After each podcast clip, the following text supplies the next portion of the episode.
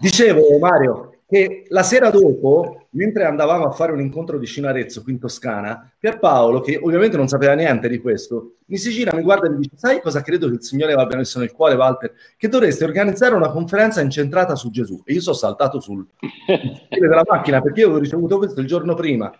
E allora, eh, così l'ho, l'ho, l'ho buttato giù, perché apparentemente è qualcosa di scontato. Invece non so se questo lo puoi condividere, credo che Gesù sia l'argomento da conoscere meglio, non soltanto Chiaro. quello che diamo più per scontato e che forse è, è meno scontato. E quindi eh, la porteremo come prima tappa partendo dal sud. Dal, eh, nel mese di agosto ho messo la locandina sul, eh, sulla pagina pubblica. Eh, nella seconda metà di agosto. Ovviamente, come tutte le nostre conferenze, e questo ci tengo a dire, è una conferenza totalmente gratuita, a ingresso assolutamente libero. L'unica spesa per chi è residente è il vitto e l'alloggio, perché quello purtroppo l'albergo va pagato. Però ecco soltanto, tra l'altro, è una spesa veramente piccola, perché con 90 euro si può stare tre giorni, avere il vitto, l'alloggio in un albergo dove siamo già stati l'anno scorso a Piazza Armerina, veramente molto, molto carino, molto bello, ci siamo anche trovati molto bene. Abbiamo fatto una conferenza sullo Spirito Santo l'anno scorso, Mario, a Piazza Armerina, mm. e quindi torneremo là perché in questi tempi dobbiamo un po' appoggiarci alle strutture che ci danno la possibilità di, di fare gli incontri anche in sicurezza. Quindi l'abbiamo chiamata Jesus Conference perché è una conferenza solamente incentrata su Gesù. E Mario, io vedo che ogni volta che tu Ehm, come dire, definisci un po' no? il tuo ministero, lo chiami Gesù, solo Gesù, nient'altro che Gesù senza colorati, vero o no? E quindi no, volevo condividerla perché eh, volevo condividerla perché su questo so che siamo sulla stessa linea, come su molto altro. Senz'altro, senz'altro, senz'altro. Senz'altro, il, eh, eh, Walter, purtroppo hai perfettamente ragione dal punto di vista che eh, eh, forse, probabilmente Gesù è uno dei personaggi meno conosciuti al mondo. Vero. Perché il ragionamento logico è che se, te, se tu lo conoscessi, lo seguiresti. E oggi come oggi purtroppo c'è una, c'è una, una, una reticenza, c'è, c'è quasi una, una, ripugnanza a Gesù. Perché? Perché la Chiesa, eh, nuovamente in, in, virgolette, la Chiesa quella sbagliata, non quella giusta, perché c'è anche quella giusta e, e dobbiamo, come, parlavo, come dicevamo prima, dobbiamo sempre fare la distinzione tra la Chiesa sbagliata e quella giusta, perché c'è anche quella giusta, ci sono i pastori giusti, ci sono gli anziani certo. giusti, ci sono le chiese giuste, ci sono le comunità giuste, ci sono i canti giusti, c'è tantissime cose che vanno bene. Purtroppo se tu hai un foglio di carta bianco, come, come, tu sai, se tu hai un foglio di carta bianco con un puntino nero, l'occhio umano non vede tutto il bianco, vede subito il nero. Quindi eh, c'è sempre questa, questa, questo pericolo di, di, di, di, attrarre le cose che non vanno bene. E quindi la, eh, la Chiesa, quella sbagliata, pre- ha presentato per anni, per decenni, per secoli un Gesù che non c'entra niente con quello vero.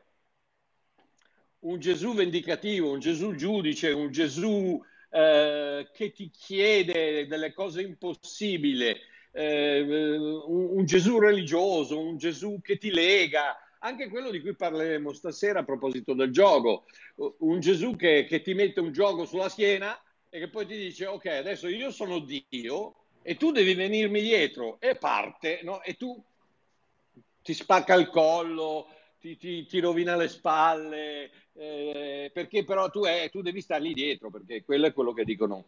E quindi cosa vuol dire? Vuol dire che alla fin fine se la gente non si innamora di Gesù è perché Gesù non è stato presentato bene. Perché se, fo- se, se, fosse stato presentato bene non c'è una persona al mondo che non si innamorerebbe di Gesù. Vero, è così Mario, è così. Eh. Lo sai mentre parlavi, no? Mi è venuto in mente quell'episodio che è quello che eh, far restare, la metto un po' banale, eh, Mosè fuori dalla terra promessa, no? Quando nel eh. episodio della roccia il Signore aveva detto no, parlate alla roccia, lui eh, in un accesso d'ira no, si rivolge anche in maniera piuttosto aspra al popolo, no? eh, o ribelli, ti ricordi? No? Faremo sì, noi sì, sì. l'acqua alla roccia e colpisce eh, la roccia. Quello che mi ha sempre colpito è che subito dopo ciò che il Signore rimprovera a Mosè Aronne è, eh, come dire, riassunto in queste parole. Poiché non avete avuto a cuore di dare gloria al mio santo nome, ti ricordi? Voi non entrerete nella terra, no? Che... E sono andato a fare un po' di ricerche su questo. Questa forma, eh, non avete dato gloria al mio nome, è stesso, ha lo stesso significato di quello che Gesù mette all'inizio del Padre nostro, no? nella frase che sia santificato il tuo nome. Nella mm-hmm. mentalità ebraica è chiaro che cosa, come fai a santificare il nome di Dio? Il nome di Dio è già santo. Esattamente. È Dio tre volte santo, quindi non è che ha bisogno di essere reso santo da noi. Quindi che cosa voleva dire Gesù? Quello che Gesù voleva dire nel, è una forma tipicamente ebraica, sia santificato il tuo nome, che è questa, che il tuo nome sia mostrato al mondo per come tu veramente sei. Che cosa avevano fatto Mosè e Aronne? Non avevano fatto vedere al popolo l'immagine che dava gloria al Padre. Mm. Hanno fatto passare un Dio adirato, un Dio che colpisce più che un Dio che è parola, un Dio che disseta. E nonostante tutto, l'acqua è uscita lo stesso. Guarda la grazia. Sì, a volte sì, vediamo no? che se non facciamo le cose nel modo giusto, il Signore non si muove. Invece no, lui ha dato lo stesso da bere, nonostante l'azione fosse sbagliata, ma loro non hanno dato gloria al suo nome, hanno fatto passare l'immagine di un Dio diversa. Se avessero parlato, avrebbero fatto vedere il Dio della fede, invece hanno fatto vedere il Dio del giudizio, il Dio dell'irritazione. E così Gesù quando dice, quando insegna in quella preghiera temporanea, tra l'altro, prima della croce. Sì. Che il tuo nome sia santificato, è proprio Padre che il tuo nome sia fatto conoscere per come tu realmente sei. Tu, sì. Lui stesso ha detto: Chi vede me, vede il Padre. Ed ecco perché mostrare Gesù per come lui veramente è, per come la grazia di Dio fatta carne, fa sì che il nome di Dio sia santificato nel mondo, cioè sia onorato, perché un Dio di giudizio, un Dio arrabbiato lo potrai servire per un po', ma dentro di te servirai sempre un sordo rancore verso di lui. Potrai per paura, ma non lo onorerai mai con il cuore. E credo che la grazia di Dio oggi dia la possibilità alla Chiesa di mostrare Gesù, non come dice Paolo in 2 Corinzi 5, se abbiamo conosciuto Gesù secondo la carne, ora non lo conosciamo più così. Cos'è un Gesù secondo la carne? È un Dio che ama quelli che lo amano è un Dio che punisce quelli che lo odiano, è un Dio che dà a quelli che gli danno, quando invece Gesù, parlando del Padre, ha detto che lui è colui che fa sorgere il sole sui buoni e sui malvagi, è colui che fa mm. piovere sui buoni e sui malvagi, è colui che perdona i peccatori e salva coloro che non se lo meritano. Sì. Ecco, quindi credo che mostrare Gesù per chi veramente è sia il vero ministero della Chiesa che debba santificare il nome di Dio nel mondo, ma non come si intende in quello che tu giustamente chiami religionismo, ma rimostrarlo per chi lui veramente è. Mario. Ed è interessante, Walter, il fatto, è bellissimo quello che hai detto, perché eh, la parola glorificare, sia nell'ebraico che nel greco, praticamente eh, vuol dire, eh, o santificare, vuol dire mettere a parte. Quando tu dai, quando tu santifichi, santo, santo, santo, quando quando tu santifichi il nome di Dio, quando tu glorifichi il nome di Dio, non fai altro che metterlo a parte e metterci il riflettore della gloria, il riflettore dell'importanza. Tutto, in altre parole, cosa stai facendo? Stai dicendo non io per le mie opere, yes. ma lui per la sua grazia. Yes. Ed è per quello che quando Mosè colpisce la roccia la seconda volta, quello che sta facendo la prima volta rappresenta il Calvario, la seconda volta rappresenta le tue opere. Yes. La Vero. seconda volta che tu colpisci Cristo lo fai dicendo ma se volete che lo facciamo noi, ma lo facciamo, se volete che lo facciamo, lo facciamo, pam, no? E allora cosa fai? Allora ti santifichi e preghi e digiuni e beh, fai tutte le madonne, i santi e le cose che devi fare perché, perché hai bisogno di... Per, cosa fai? Colpisci la roccia un'altra volta. Yes. E, e la roccia chi era? Paolo dice ai Corinzi che quella roccia che li seguiva era Cristo. Ed è per quello che il Padre, che, che, che Dio ti dice, no, amore mio, non, è, non, entri nella terra promessa perché tu rappresenti la legge e la legge nella terra promessa non ci può entrare. Sì. Ci, chi ci entra? Ci entra Giosuè. E Giosuè cosa vuol dire? Giosuè vuol dire è, è, è, il, è, il, nome ebraico di Gesù. Gesù che vuol dire Yahweh è salvezza. E quindi è tutta, è tutta un'immagine della grazia meravigliosa che ti dice non entri nella terra promessa attraverso le tue opere, ci entri attraverso la grazia. Ed ecco perché la lettera agli ebrei, capitolo 6, verso 5, mi pare, dice che quelli che dalla grazia ricadono di nuovo nelle opere, nella legge, crocifiggono una seconda volta. Una seconda volta. Ed eccolo lì. E tutti quanti, tutti quanti vengono a dire che, vedi, allora se pecchi eh, volontariamente, eccetera, eccetera, non rimane più un altro sacrificio. E l'autore del, degli ebrei, della lettera agli ebrei, stava cercando di far capire a questi ebrei che non c'è un altro sacrificio. Se tu colpisci la roccia una seconda volta, non rimane un altro sacrificio, non c'è wow. una, più, più, del sangue di Cristo, non c'è un altro sacrificio. Yes. Vedi com'è perfetta la Bibbia, come i due episodi, perfetta. no? Della roccia si riprendono in Ebrei 6.5. Solo la grazia fa combaciare la scrittura in un modo assolutamente perfetto, come perfetta è l'ispirazione dello Spirito che l'ha divinamente ispirato. Amen, amen, amen. Mario, se mai iniziamo a dire qualcosa su questo gioco, no? Perché? Perché questo gioco pesante l'ho provato anch'io. E forse l'abbiamo provato tutti. Io quando Mario tu sei venuto quella sera a predicare nella mia chiesa, eh, alla fine io ho sentito sto peso che veniva alleviato. E un po' di tempo fa, un mesetto fa, stavo meditando sul primo libro delle cronache dopo che tu avevi insegnato, ti ricordi sull'arca trasportata, no? Ah, eh, sì. La casa di Obed-Edom e poi al, sì. al tabernacolo. E La mi pare sia, sangue. Sì, mi pare sia prima cronache, capitolo 15, verso 25. Mi pare. Eh, io, io pre- ho preso la storia da primo Samuele, ma sì, tu l'hai presa da là. Ma nella, anche in cronache. Nella stessa cronaca, nello stesso testo in cronache c'è una cosa che non c'è in Samuele, che passa quasi inosservata, ma c'è una rivelazione meravigliosa. Ed è nel verso 25, dice... Eh, Davide e gli anziani di Israele e i capi di migliaia si misero in cammino per trasportare l'arca del patto del Signore dalla casa di Obed-Edom con gioia. Con gioia.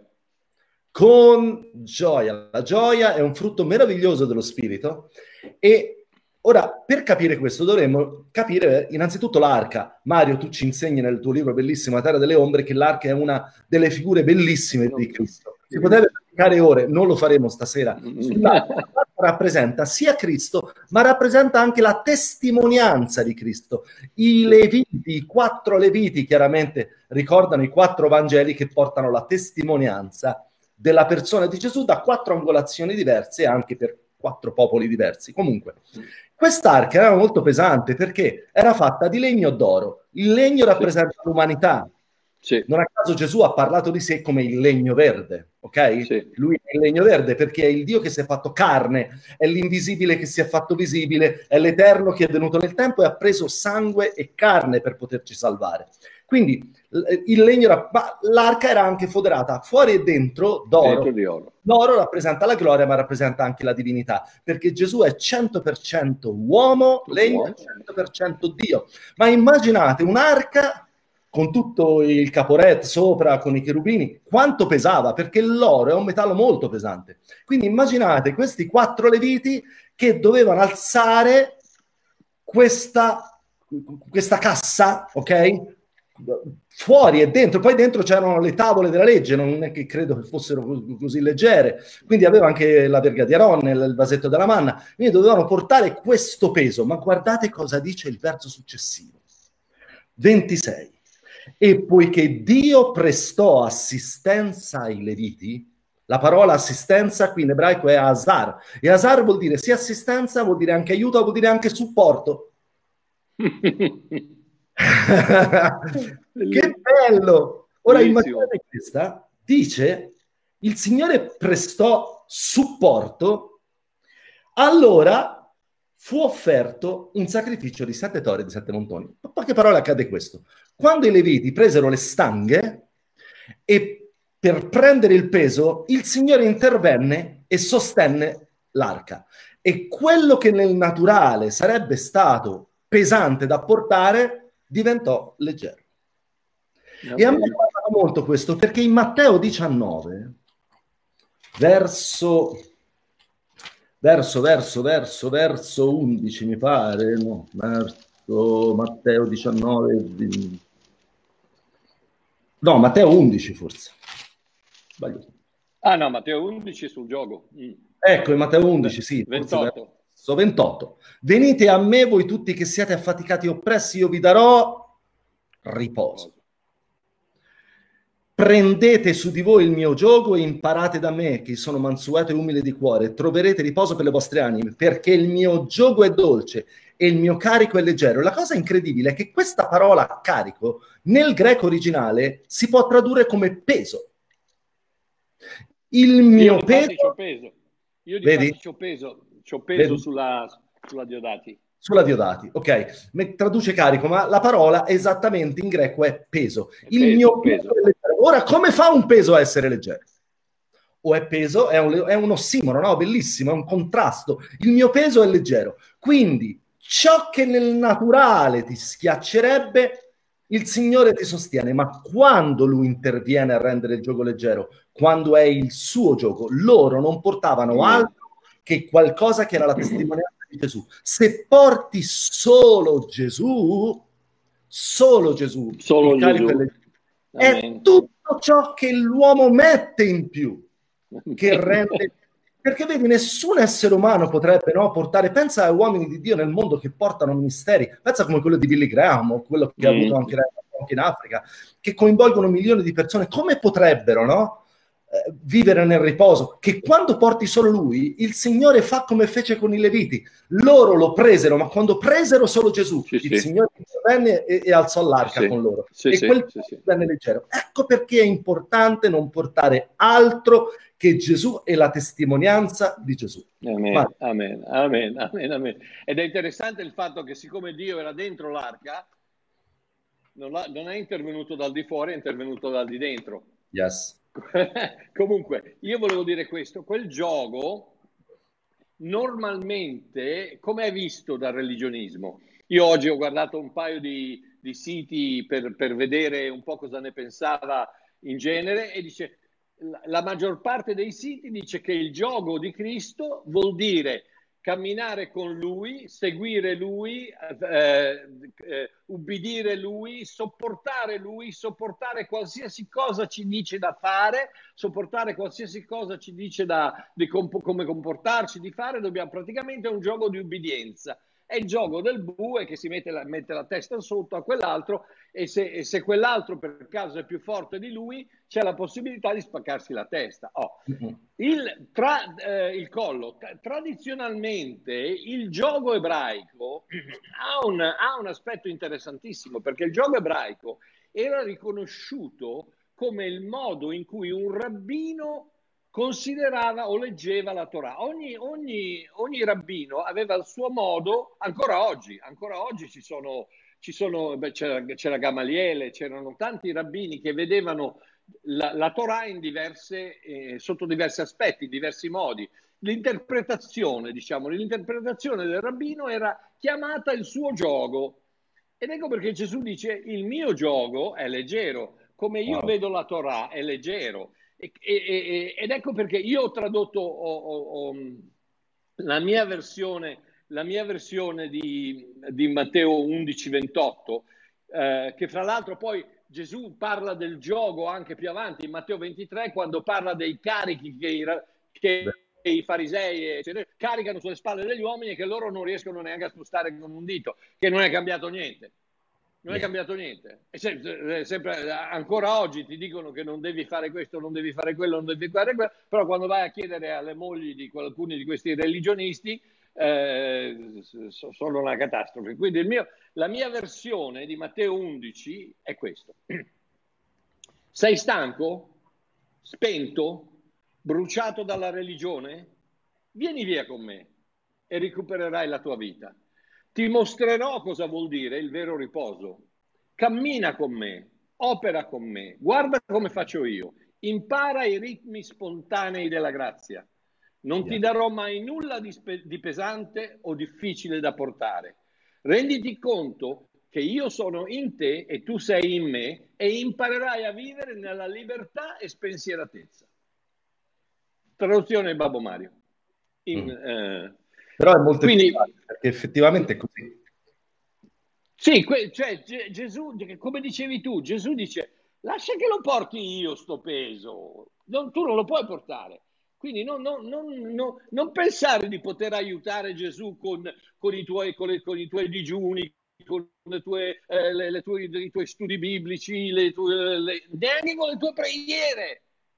Perché da tutte le parti nella Bibbia si vedono casi come il, il, il paralitico in Giovanni 5 che non ha neanche detto, non ha detto niente. Il, quell'altro paralitico che viene, viene ehm, buttato giù dal, dal, dal tetto da, dai, dai, suoi amici, che tanto gli hanno detto tanto sei paralitico, per cui eh, hanno fatto un buco e l'hanno lasciato cascare. E, no, non ha chiesto niente a nessuno, non, non, nessuno ha chiesto niente, nessuno ha pregato, eppure Gesù interviene. Yes. Perché? Oh, perché mi ricorda, tutto questo mi ricorda il dibattito sul sabato. Perché il sabato è praticamente il, il, il concetto del riposo. Un paio di giorni fa, te l'ho anche detto, un certo Davide di Napoli, che non, non dirò il cognome giusto Ah, quello che ama tanto anche me, lo condividiamo. Sì, quello che di, di, difatti no, mi ha parlato tanto di te. Mi ha, mi ha detto, eh, so che ti ha parlato detto... molto bene di me perché è, un, è, uno dei miei più grandi estimatori. Sì, anche, anche i miei, sì. Quindi mi ha anatemato, mi ha anatemato proprio per questo, che non, lo so che non è una parola, eh, però mi ha eh, demonizzato proprio per questo. Senti, senti le parole classiche. Allora possiamo rubare, dire falsa testimonianza, uccidere, fare adulterio, disonorare padre e madre, giusto? È tutto nel pacchetto del sabato. Devi ubbidire i dieci comandamenti. Ok, allora, allora io voglio, a questo voglio dire questo. Prima di tutto, il religionismo ama dividere la legge della Torah in vari compartimenti stagni. Ok? C'è la legge sacerdotale, che non ha nulla a che vedere con quella cerimoniale, che è diversa da quella sacrificale, che è totalmente estranea alla legge morale. E perché ci vogliono queste separazioni? È semplice perché quando Paolo parla eh, ai Romani, in Romani 7,4 dice: Così dunque, fratelli miei, anche voi siete morti alla legge mediante il corpo di Cristo, per, per appartenere a un altro che è risuscitato dai morti affinché portiamo frutti a Dio. O Romani mm. 6,14, Cristo è la fine della legge, legge. Perché, sia, perché sia data la giustizia a chiunque crede. O Galati 5,18. Infatti il peccato non avrà più potere su di voi perché non siete sotto la legge, ma sotto la grazia. O se, vi, se siete condotti dallo Spirito, voi non siete sotto la legge. Quindi sono tutti versetti che a vista di quel ragionamento non vogliono indo- indicare la totalità della legge, ma solo quella, ad esempio, cerimoniale. Quindi escludendo assolutamente la legge morale dei dieci comandamenti. Quindi possiamo mangiare i frutti di mare, alleluia, i gamberoni, le cozze, il maiale, perché siamo morti alla legge cerimoniale. Non abbiamo più bisogno di cercarci un agnello puro del primo anno per la Pasqua, perché la legge sacrificale è finita con Cristo. Non ci sono più restrizioni per quanto riguarda il vestirsi con due tessuti diversi, in quanto non siamo più sotto la legge sacerdotale. Ma ragazzi, fate bene attenzione ad ubbidire fedelmente i dieci comandamenti, perché nulla è cambiato della legge morale. E Walter, io sono convinto che tu hai sentito questo, questo, questo, questa discussione, questa opinione tante volte. Non siamo sotto la legge eh, cerimoniale, non siamo sotto la legge sacrificale, non siamo sotto la legge sacerdotale, ma siamo ancora sotto quella morale. Beh, lei l'ipocrisia di una, di una, cosa del genere. Da nessuna parte, amore mio, da nessuna parte nei, nei sacri testi viene fatta alcuna distinzione tra un tipo di legge e un altro. No, la Torah è la Torah, 613 prescrizioni e precetti vari che contengono i dieci comandamenti, ma che senz'altro non ne sono a parte. Certo. In altre parole, per quanto riguarda il religionismo, le scritture, che così chiaramente affermano che se credi in Cristo sei morto alla legge, e l'ultima volta che ho controllato un morto non ha alcuna responsabilità, sei morto alla legge, la legge per te è finita e non sei più sotto la legge, vogliono dire, tutti questi versetti non vogliono dire la legge, ma vogliono dire la legge a parte il decalogo. Sei, non sei più sotto la legge, sei morto alla legge, Cristo è la fine della legge, ma non il decalogo. Yes. E questa è, una, è, un'invenzione del religionismo. Ma non per solo. Sì. Ma non solo non, da nessuna parte è scritto che il riferimento è solo alla legge cerimoniale sacerdotale, ma abbiamo ad esempio Colossesi 2,14 dove Paolo dice chiaramente che egli ha inchiodato il esatto. manoscritto e la parola manoscritto, sì. manoscritto, Keiro, ah, Keiro è il dito i cui comandamenti, non le prescrizioni, de, i cui comandamenti ci condannavano, esatto. e l'unico testo della legge che è stato scritto con il Keir, con la mano, sono i dieci comandamenti. Quindi è fuori discussione, è scritturalmente assolutamente certo che il riferimento è alla legge dei comandamenti. comandamenti. Anche riferimento al comandamento, perché in Romani 7 che tu citavi fa l'esempio di due comandamenti. Non concupire, ad esempio, non, non desiderare, sì. è uno dei comandamenti del, de, del decalogo. È assolutamente indifendibile. E poi Paolo, Paolo stesso che dice eh, il ministero della morte inciso su pietra. E quello, quella non, non, si scappa. Non si l'unica scappa. cosa, l'unica legge, l'unico nomos, l'unica Torah che è, stato, è, stata incisa su pietra sono i dieci comandamenti. Certo. Quindi quando la, quando la, Bibbia dice siete morti alla legge, tu ci puoi togliere la parola legge e metterci il decalogo, i dieci comandamenti. I dieci comandamenti. Esattamente. Quindi, no. Io dico, pensa il Paolo, ex fariseo, che arriva a dichiarare se lo facessimo noi, noi saremmo sotto un cumulo di pietre come la tomba degli antichi ebrei. Chiama il decalogo ministero della condanna e qualche verso dopo ministero della ministero morte. della condanna e della morte. Sì. È, è Paolo sì, sì. che lo dice, ma non perché la legge non sia buona, perché la legge di Dio è perfetta. Il problema è che è troppo perfetta e quindi i cui comandamenti ci condannavano. Perché? Perché dichiaravano che tutto quello che ti veniva richiesto non lo mettevi in pratica, non, lo potevi mettere in pratica. Serviva un sostituto ed è bellissimo quando nel Levitico Mario si parla del riscatto del parente più prossimo.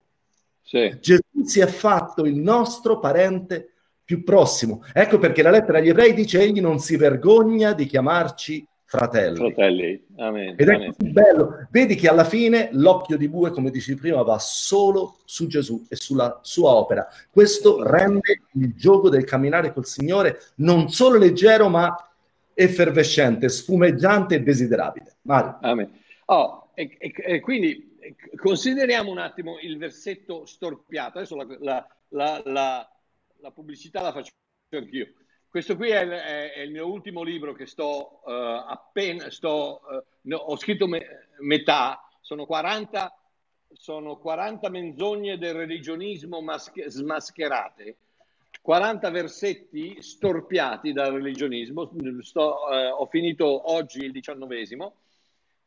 Il versetto storpiato in questo caso, che viene usato per giustificare questa presa di posizione sulla legge, soprattutto per quanto riguarda il sabato, è Esodo 31,16 che dice i figli di Israele perciò osserveranno il sabato, celebrando il sabato di generazione in generazione come un patto perpetuo.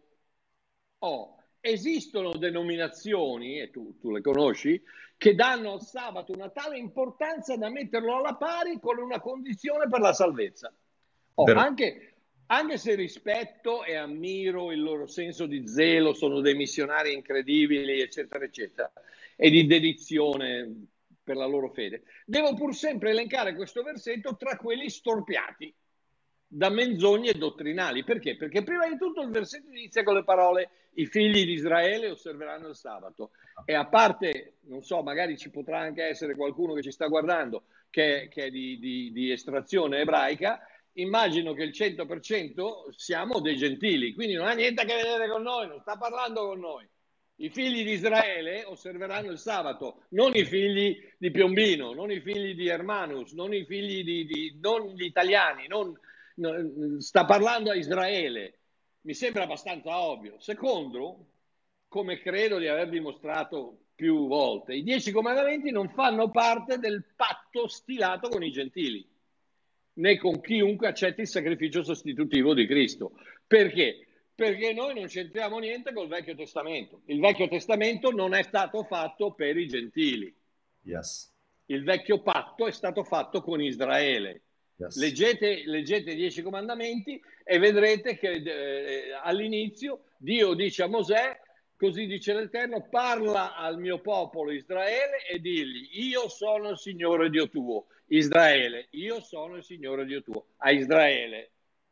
Dice, mm-hmm. sì, vabbè, ma è anche il nostro. Ma non sta parlando a te. Non, non, le, non andare a, a, a, a spiare, a, leggere la posta degli altri. Non, non, l'ha scritto, non l'ha scritto a te. Che fra l'altro è illegale. C'è la legge sulla privacy che non... Oh, poi la Bibbia mi sembra, terzo, la Bibbia mi sembra abbastanza chiara nell'atteggiamento di Gesù Cristo verso il sabato. Il figlio dell'uomo è signore anche del sabato. Perché sto dicendo questo? Sto dicendo questo perché sto cercando di, di portare il ragionamento sul riposo. Perché se c'è una cosa che manca nella, nel, in gran parte della Chiesa eh, odierna, sia in Italia che, che, anche in Sudafrica, è proprio il riposo. Il riposo del tutto è compiuto. Il riposo del, che, che Walter, tu, tu, tu, lo sai, la, la spina dorsale della fede è il riposo. Assolutamente. La, la, il cuore, il succo, la spina dorsale, la, la, struttura che tiene in piedi la fede è il riposo, è quella cosa che ti dice, ok, ci credo, adesso basta. Certo. Che poi io, io eh, eh, io lo, eh, lo, lo, trasformo in eh, quello che, che, viene chiamato, come, come, tu mi insegni, eis pistis, eh, in, in, una, in una fede dentro, una fede che si muove e va dentro. Io lo traduco in fiducia. Sì, sì. Per me eis pistis è più eh, fiducia. Eh, pistis, pistis, viene dal verbo, è il sostantivo che in greco viene dal verbo peitomai, e peitomai vuol dire fidarsi di qualcuno. Ah, hai visto? Hai visto, meno male. Meno male che il professore mi, mi, mi, mi conferma, perché se, vi immaginate che, che, figura avrei fatto se avesse detto, eh no, peitomai. Ah, no, no, peitomai vuol dire fidarsi. Anzi, vuol dire avere confidenza con qualcuno. Gloria a Dio. E quindi la, la, la, la pistis è veramente quella, perché sai, fidarsi e avere confidenza eh, non, non sono proprio la stessa cosa. La fede, quando è generata nella grazia, è qualcosa che nasce spontanea. Io dico sempre, la fede è la risposta naturale del cuore dell'uomo alla grazia offerta dal cuore di Dio. Amen. Tra l'altro, sai Mario, eh, eh, lo sai meglio di me, la, quando il popolo di Israele, questo, questo ascoltatela da casa perché questa è tremenda, e conferma quello che Mario diceva, la cosa più importante che un credente può fare appena conosce Gesù è entrare nel riposo. riposo. E, e addirittura non è semplice, ecco perché la Bibbia dice che bisogna sforzarci per eh, difatti, il riposo. Sì. No?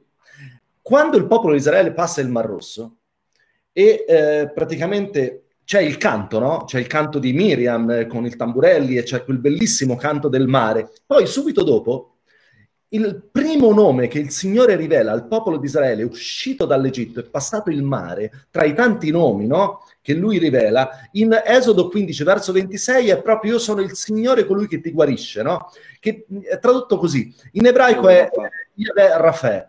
La parola Rafè, prima che guarigione, vuol dire stare tranquillo ed è la parola che si potrebbe tradurre con l'inglese relax. Relax. Perché? Perché la guarigione è proprio nel riposo ed ecco perché Gesù guariva nel giorno del riposo, perché lui è, eh, non è Amen. solo il Dio che guarisce, ma anche il Dio riposo. Amen. Spesso abbiamo insegnato che la guarigione è che a volte mi scrivono ho una malattia, che cosa devo fare? Niente. Niente. riposo, credi. Sai Mario, l'anno scorso io ho avuto un fastidio tremendo a un nervo del collo che mi partiva da un problema di una brachialgia che io ho, avevo qua su, tra le vertebre C5 e C6 no? De, del collo, e mi aveva verso il mese di agosto dato un'infiammazione giù fino al braccio con delle scosse elettriche e dei dolori Mario terribili. Io sai, viaggio molto per l'Italia, ogni volta che stavo piegato in macchina avevo dei dolori tremendi. Molte persone hanno pregato per me, no? Però apparentemente niente succedeva. Dopo nove mesi, Mario, nove mesi di dolori che non ne potevo più. Mi ricordo una sera sono andato sul mare e ho detto, Signore, io ho pregato, fatto tutto che devo fare. Adesso io scelgo di vivere Yahweh. Adesso mi riposo. Uno, qualche giorno dopo mi sono accorto che il dolore era sparito. Ma me ne sono accorto perché è stato talmente naturale che ho detto, oh, oh, mi è passato nel momento in cui ho scelto di riposare nel suo lavoro finito. Sembra banale, ma la Bibbia dice che le cose deboli di Dio distruggono le cose forti dell'uomo e del diavolo. Mario. È la chiave, è la chiave. Infatti, Walter, ti ricordi quando, quando Gesù eh, um, dà da mangiare ai, 20, ai, ai 5.000, ai 20.000 più o meno persone? Cosa dice ai discepoli? Fateli sedere. Yes. Perché è più facile ricevere un miracolo quando sei nel riposo. È vero. Che non quando sei nella, nella, nella confusione. Comunque, pensa, pensa, che in Giovanni 5 Gesù dice al, al, um, al paralitico, prendi il tuo lettuccio e cammina. Ed era sabato. E lui, è lui che l'aveva scritta la legge. Quindi lo sapeva benissimo che di sabato non puoi prendere il tuo lettuccio, non puoi portare un peso, non puoi farlo perché la Torah ti dice di non farlo. Ma cosa stava cercando di fare Gesù? Gesù stava cercando, prima di, prima di, di guarirgli le gambe, doveva, doveva, guarirgli la testa, doveva fargli cambiare il credo, la fede, perché lui aveva, aveva la fede nell'angelo che scendeva in, in, una serie di comandamenti, di regole, eccetera, che per 38 anni, esattamente quello che hai detto tu, per nove mesi quel, quel, tutte quelle cose, quelle, ehm, quelle, opere, quelle operazioni, quelle cose, quelle preghiere, quelle, questo e quell'altro, non ti, ha, non ti, hanno guarito. Il momento che tu hai, hai preso il lettuccio e hai praticamente rotto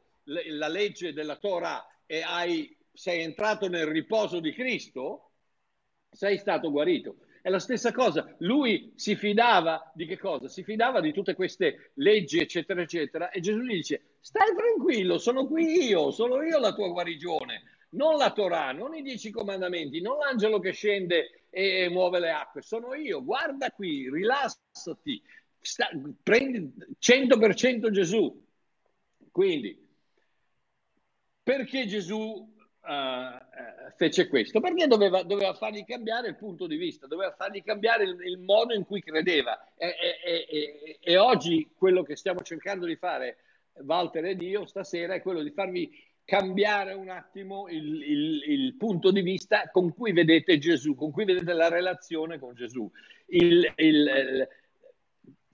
mettiamola così, per quale motivo si è fermato Dio il settimo giorno? Per quale motivo c'è questo sabato famoso? Perché era stanco? Non credo. Perché no, aveva bisogno Isaia 40 di... dice che egli non si affatica e non si stanca. Perché aveva bisogno di riposarsi? No. Allora perché?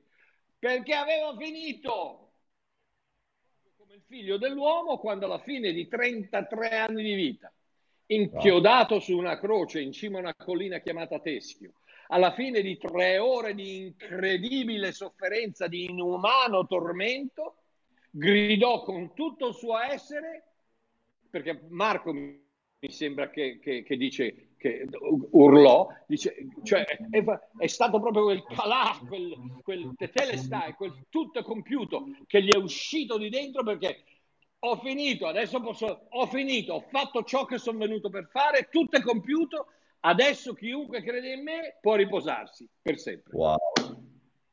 È quella, è quella la chiave di tutto, ragazzi. La chiave della fede non è ripetere 37 scritture, versetti, eh, oppure girare intorno, oppure per, eh, tirare giù le, le, potenze demoniache dal cielo. Eh, io penso che ho sentito dei pastori che hanno preso l'elicottero sull'elicottero hanno fatto un giro con l'elicottero sulla città per poter eh, tirare giù le potenze demoniache sì. Anche qui, sì, Anche sì. in Italia. Anche in Italia. Anche in Italia. Mamma mia, ragazzi. Cose, cose, cose da pazzi, cose da pazzi. Comunque, Ebrei 4, alcuni versetti da, tratti dalla Bibbia della gioia. State a sentire perché si spiegano da soli, sono meravigliosi. So, sono dall'1 a 11, ma non li leggo tutti.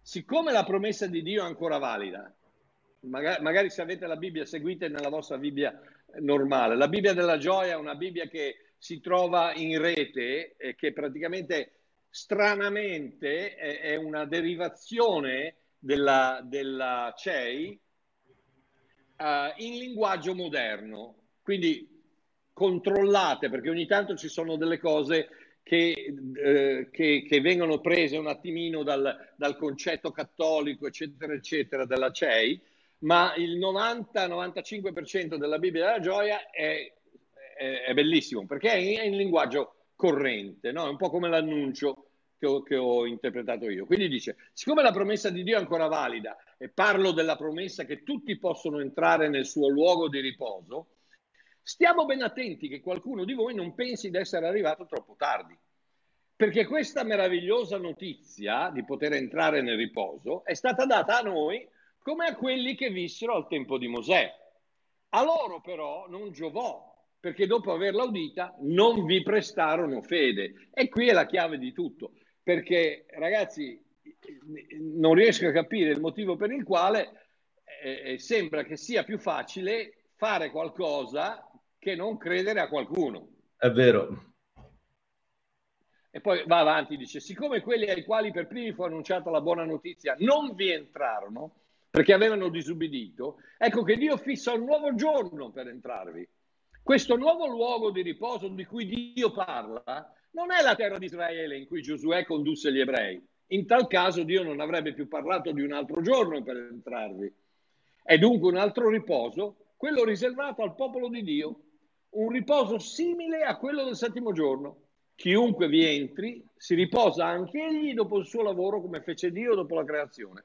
Facciamo dunque del nostro meglio per entrare anche noi in quel luogo di riposo. E qui è dove Walter ha anticipato la parola spudaso, che è facciamo dunque del nostro meglio, che è, è, dà l'idea di sforzarsi, sì. Sforzarsi per riposarsi. Sì, perché una lista di cose da fare è, e tristemente è sempre stata nel mondo religioso, molto ma molto più facile da mettere in atto che non trovare una poltrona, sederci sopra, tirare un sospiro di sollievo, credere che tutto sia davvero compiuto e riposarsi. Yes. La fede yes. è, proprio, è proprio questo. Siediti, riposati, fidati di Dio. E questo è il vero sabato. E questo è quel religionismo. Sai, Walter, tu lo sai, nel, nel, nel tabernacolo mancava, non c'era un, un, un, particolare oggetto, un particolare mobile, non c'era. Cos'era? La sedia. La sedia nel tabernacolo di Mosè non esisteva, c'erano, i tavoli, c'erano le tavole, c'erano gli altari, però non c'era una sedia. Perché? perché già da quei tempi Dio voleva comunicare il fatto che non c'è riposo nella religione. Certo. Non ti puoi sedere, non, non puoi smettere, hai sempre da fare un altro sacrificio, hai sempre da, da, da uccidere un altro animale, hai sempre da, da, versare dell'altro sangue, hai sempre da fare un'altra preghiera, un'altra ob- oblazione, un'altra qui, un'altra di qua. Eh, cos'è stata la prima cosa che ha fatto Gesù dopo essere entrato nel luogo santissimo con il suo sangue, presentato il suo sangue a Dio? si è seduto alla destra del padre. Mario, lo sai, mi è venuto in mente una cosa meravigliosa. Ti ricordi nella parabola della rete, quando c'è quella parabola, no? Dove è scritto che quando la rete prende ogni genere di pesce, eh. è scritto che il Signore, che gli angeli divideranno i pesci buoni dai pesci cattivi. Ti ricordi? Sì, sì. Lo sai che la parola cattivo in quel passo è poneros in greco. Tra l'altro, guarda, lo riguardavo ora perché ho il mio fedele vocabolario Rocci di greco, sai cosa vuol dire poneros? Prima ah. che malvagio, il primo significato che dà il vocabolario di greco vuol dire travagliato, aggravato. Dalla... Eh, vedi? Il, il malvagio è soltanto come secondo significato. Perché? Perché chi è aggravato e non ha pace spesso lo scarica in un atteggiamento anche di cattiveria verso gli altri, ma pensa che la parola originale poneros vuol dire travagliato. I pesci non, perché altrimenti sembra che ci siano i buoni e i cattivi. Allora qualcuno è nato buono, qualcuno è nato cattivo. No, no. Mm-hmm. Lì sta parlando di un tipo di credenti che sono travagliati, laboriosi, aggravati dal lavoro. E sai, condividevo con i fratelli di Cattolica, ti ricordi Mario quel passo che è in prima Re capitolo 14 del verso 25 in poi, dove c'è un personaggio che al tempo di Roboamo andò a rubare gli scudi d'oro ne, nella, casa del, nella foresta, no? La casa della foresta del Tempio. E questo personaggio si chiamava Sisac. E Roboamo, che la Bibbia dice non fu un re buono come suo padre e suo nonno, sostituì gli scudi d'oro con lo scudo di bronzo.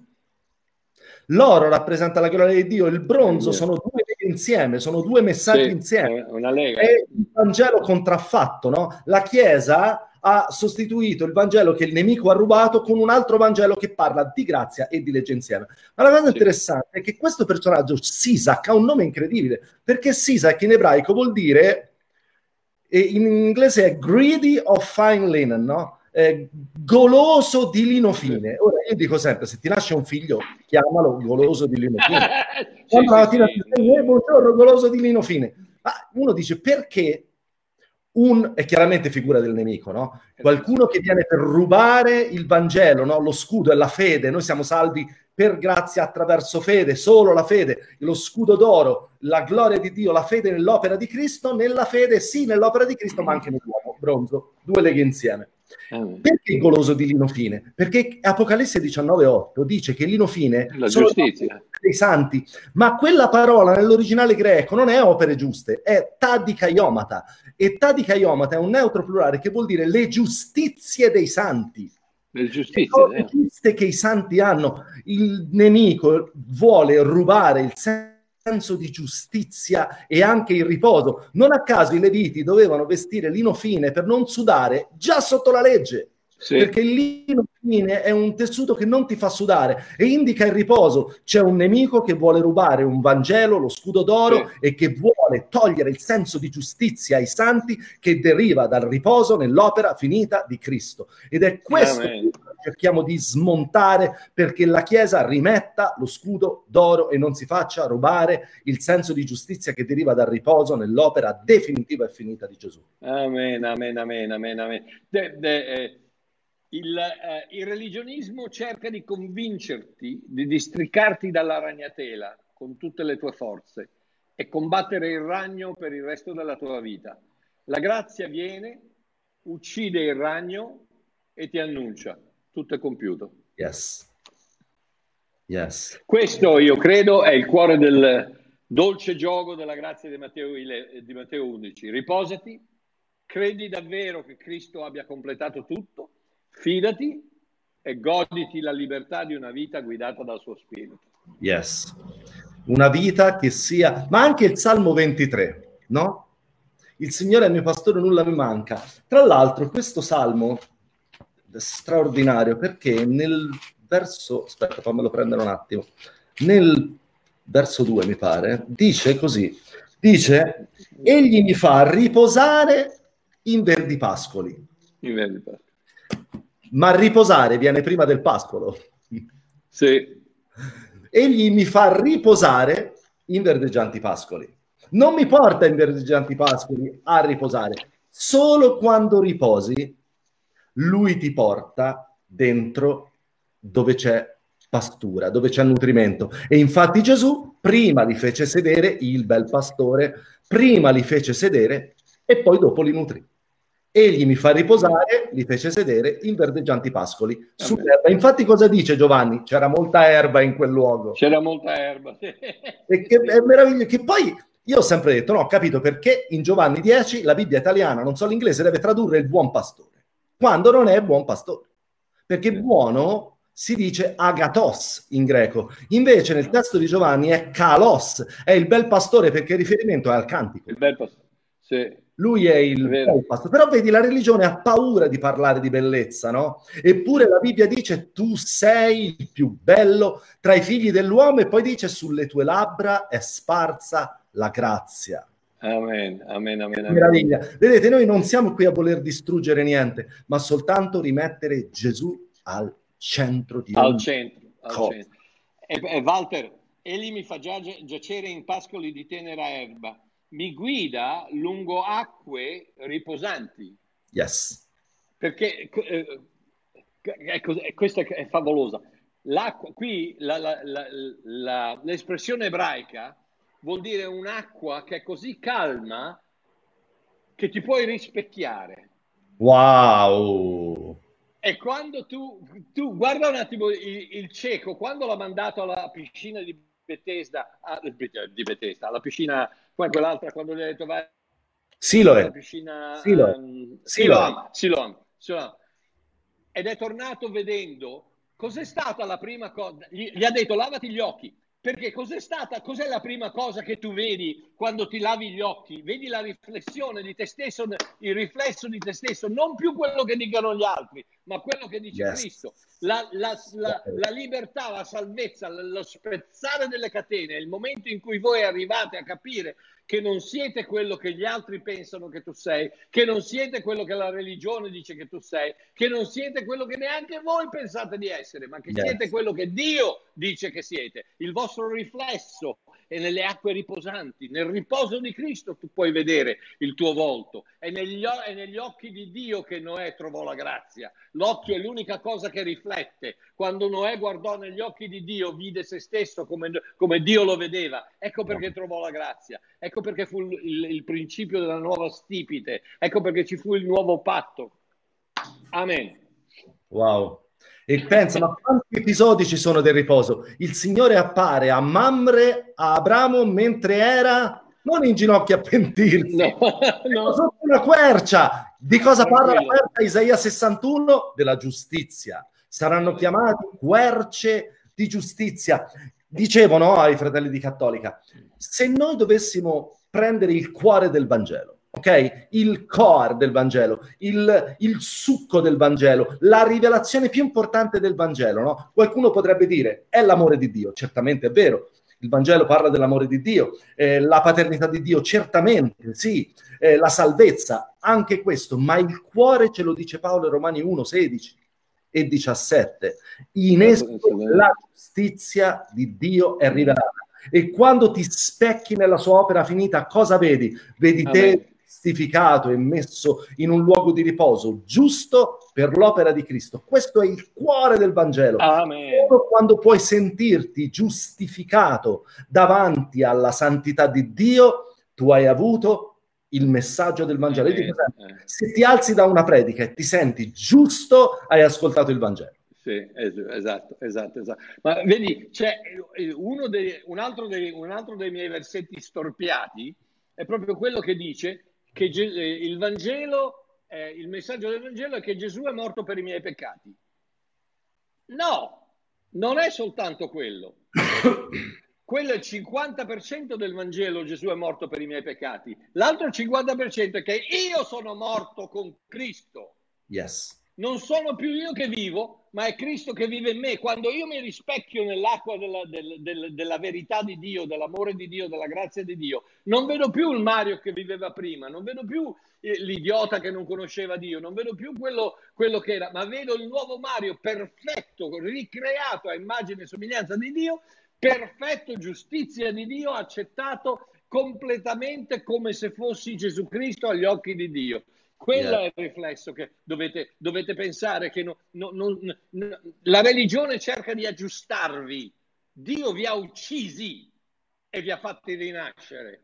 Una nuova creatura perfetta dall'inizio fino alla fine.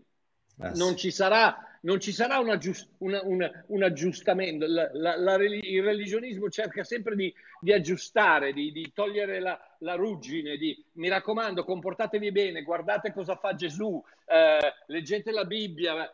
Se, no, se tutto quello che noi abbiamo fosse un libro e un esempio da seguire, non c'è niente di diverso da Maometto col Corano Vero. o Buddha con le Vedas o, o, o, Mosè con la Torah, è la stessa cosa. Guardate Gesù, imitatelo e questa, queste sono le regole da seguire. No! Siete stati, siamo stati uccisi, siamo morti con Cristo, in Cristo, nel, nella terra, lasciato il peccato una volta per sempre, risorti per l'eternità, siamo nuove creature che non esistevano prima, create dal seme incorruttibile, intoccabile della parola di Dio e non moriremo mai e non ci macchieremo mai perché siamo stati ricreati dal seme intoccabile, immacolato di Dio. È certo. quella la chiave, la chiave, del Vangelo, come diceva, come diceva eh, Walter, è la giustizia. La giustizia non ti viene, non ti viene a spizzichi a bocconi. O sei, o sei, perché non vai in paradiso col 90% della giustizia, non vai in paradiso col 99% della perfezione. O sei perfetto o non ci vai. E l'unico che è perfetto è Gesù Cristo. Quindi o sei in Cristo o tu in cielo non ci vai, non, ne, non mi interessa niente. Ti puoi chiamare San Pietro, ti puoi chiamare Papa Voitila, ti puoi chiamare Maria, ti puoi chiamare quello che vuoi, tu senza Cristo in cielo non ci vai perché non puoi essere perfetto. Yes. Ma una, ma una eh, volta che riesci, yeah, vai. No, no, scusa, finisci, finisci. No, una volta, una volta che riesci a capire che non è più un, aggi- un aggiustare le cose, ma è un, è, è, un, è, un, è, un, è un morire insieme a Cristo. Sì, Gesù è morto per me, ma se, se, quello fosse tutto quello di cui ho bisogno, mi basta attaccarmi un crocifisso al collo e sperare per il meglio. Ma yes. non è quello, non è Gesù che è morto per me, ma sono anch'io che sono morto con Cristo al, a, a, tutto quello che c'è.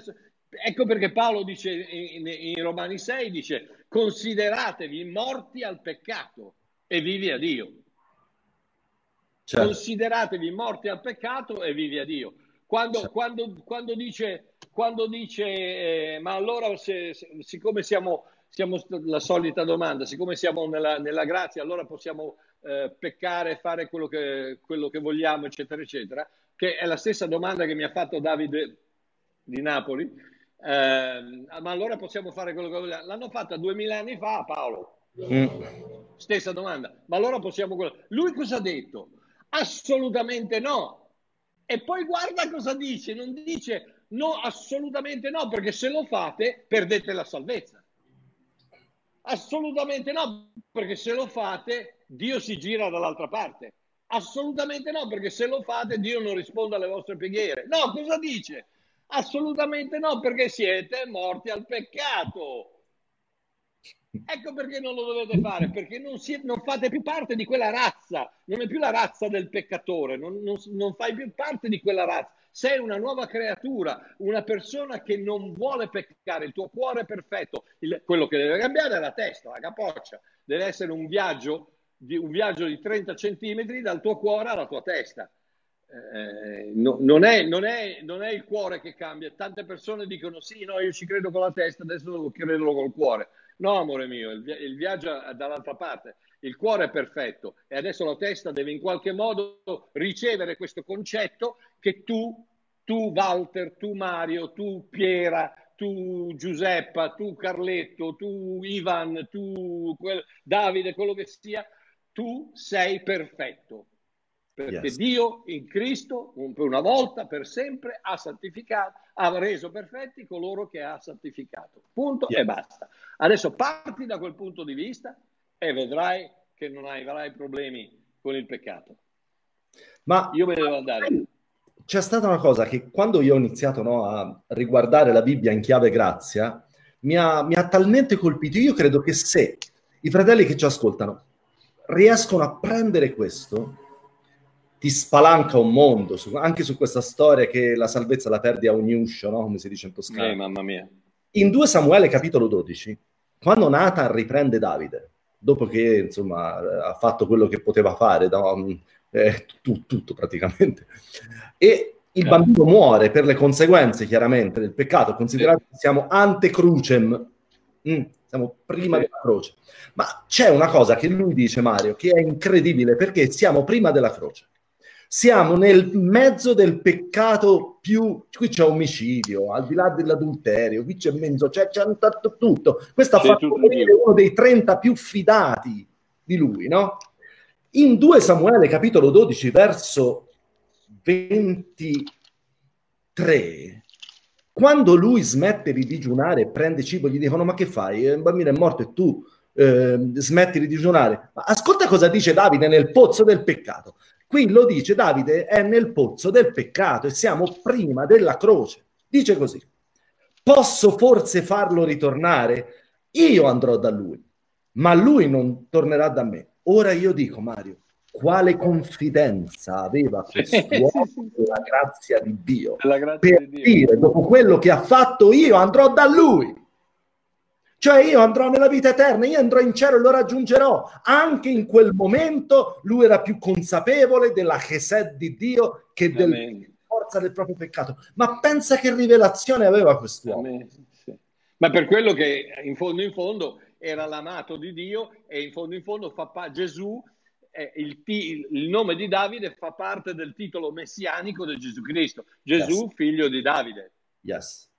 Ma pensa, perché, perché... oggi sei in chiesa, oggi, dopo la croce, eh, qualcuno che ha commesso metà di sta roba, metà. Mamma mia, Dicesti, io andrò in cielo, ti direbbero, oh, oh, tu in cielo. Lo lapidano. Ma tu vai all'inferno sicuro. Invece Davide ha detto io andrò da lui, ma solo un cuore che confida di più nella grazia di Dio che nelle proprie miserie può dire questo nel momento in cui ha peccato. Mario, è vero o no? È vero, è verissimo. Ma è quella la chiave, la chiave di tutto, il fatto che si deve riuscire a capire che il peccato non ti può più toccare. Tu sei stato ricreato perfetto, sei morto con Cristo, sei stato sepolto in Cristo, il tuo peccato è rimasto nella terra, dove la terra che è stata maledetta in Genesi capitolo 3, quando Dio dice per quello che hai fatto il suolo sarà maledetto, de, nella maledizione del terreno è rimasto il tuo peccato, ecco perché Gesù è stato l'unico che non poteva essere da polvere sei e polvere ritornerai, perché la polvere è, una, è, è, un'ombra sia della carne che del, che del, terreno, quindi non poteva avere niente di, di... è stato ricreato. Quindi il tuo peccato è rimasto nel terreno, sei risorto una nuova creatura pura, perfetta. Adesso ogni volta che pensi a te stesso, ogni volta che pensi a te, pensa che sei pulito, che sei perfetto, vedrai come il peccato perde la sua forza. Ma come? Non vi rendete conto che siete morti al peccato e siete vivi a Dio? Siete vivi a Dio, siete morti al peccato. Il peccato non ha più alcun potere su di voi perché siete morti al peccato e siete vivi a Dio. Consideratevi vivi a Dio c'è un'azione, devi in qualche modo spudazzo, devi, devi, sforzarti di pensare che sei una persona all'altezza, sei una persona accettata, sei una persona qualificata, sei una persona santificata, sei una persona perfezionata una volta per sempre. E adesso da quella, da quella posizione vivi tranquillamente, vedrai quello che succede. Sai quando Paolo dice consideratevi morti al peccato, no? Quel consideratevi eh bellissimo nella lingua originale, viene dal verbo logizomai, no?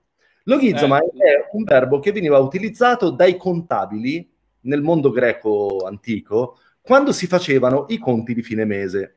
Ok, logizomai era qualcuno che si mette alla, a un'azienda, si mette e fa i bilanci entrate e uscite, tira la somma e viene il risultato.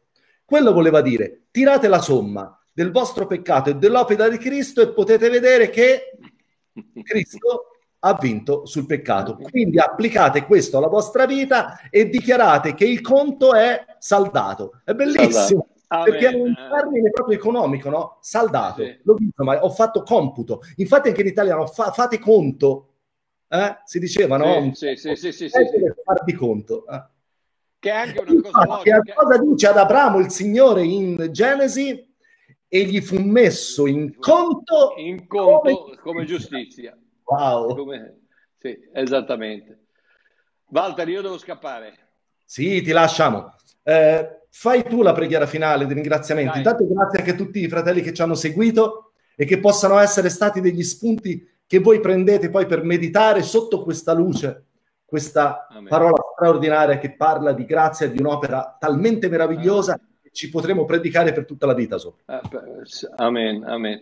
Abba papà, grazie, grazie, grazie, grazie. L'unico, tutto il succo, se il succo del Vangelo è la giustizia, il succo della, della fede, il succo del nostro cuore è la parola grazie. Grazie, grazie, grazie. Grazie per quello che hai fatto, grazie per quello che stai facendo, grazie per ogni fratello, per ogni sorella, grazie per Walter, grazie per coloro che in questo momento ris- capiscono il riposo e, e, e, quei problemi che hanno nella loro vita si siedono, tirano un respiro di sollievo e dicono ok papà pensaci tu.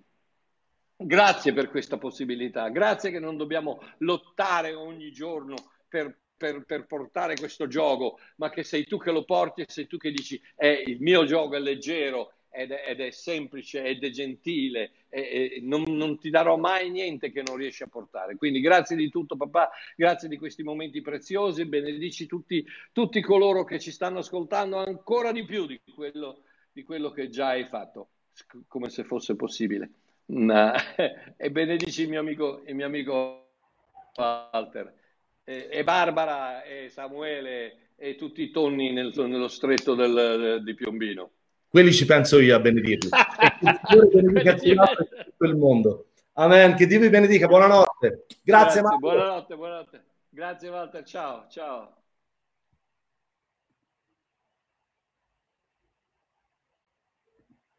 Di 2500 animali, una striscia di sangue lì ettolitri, ettolitri di sangue da, da tutte le parti, da che cosa?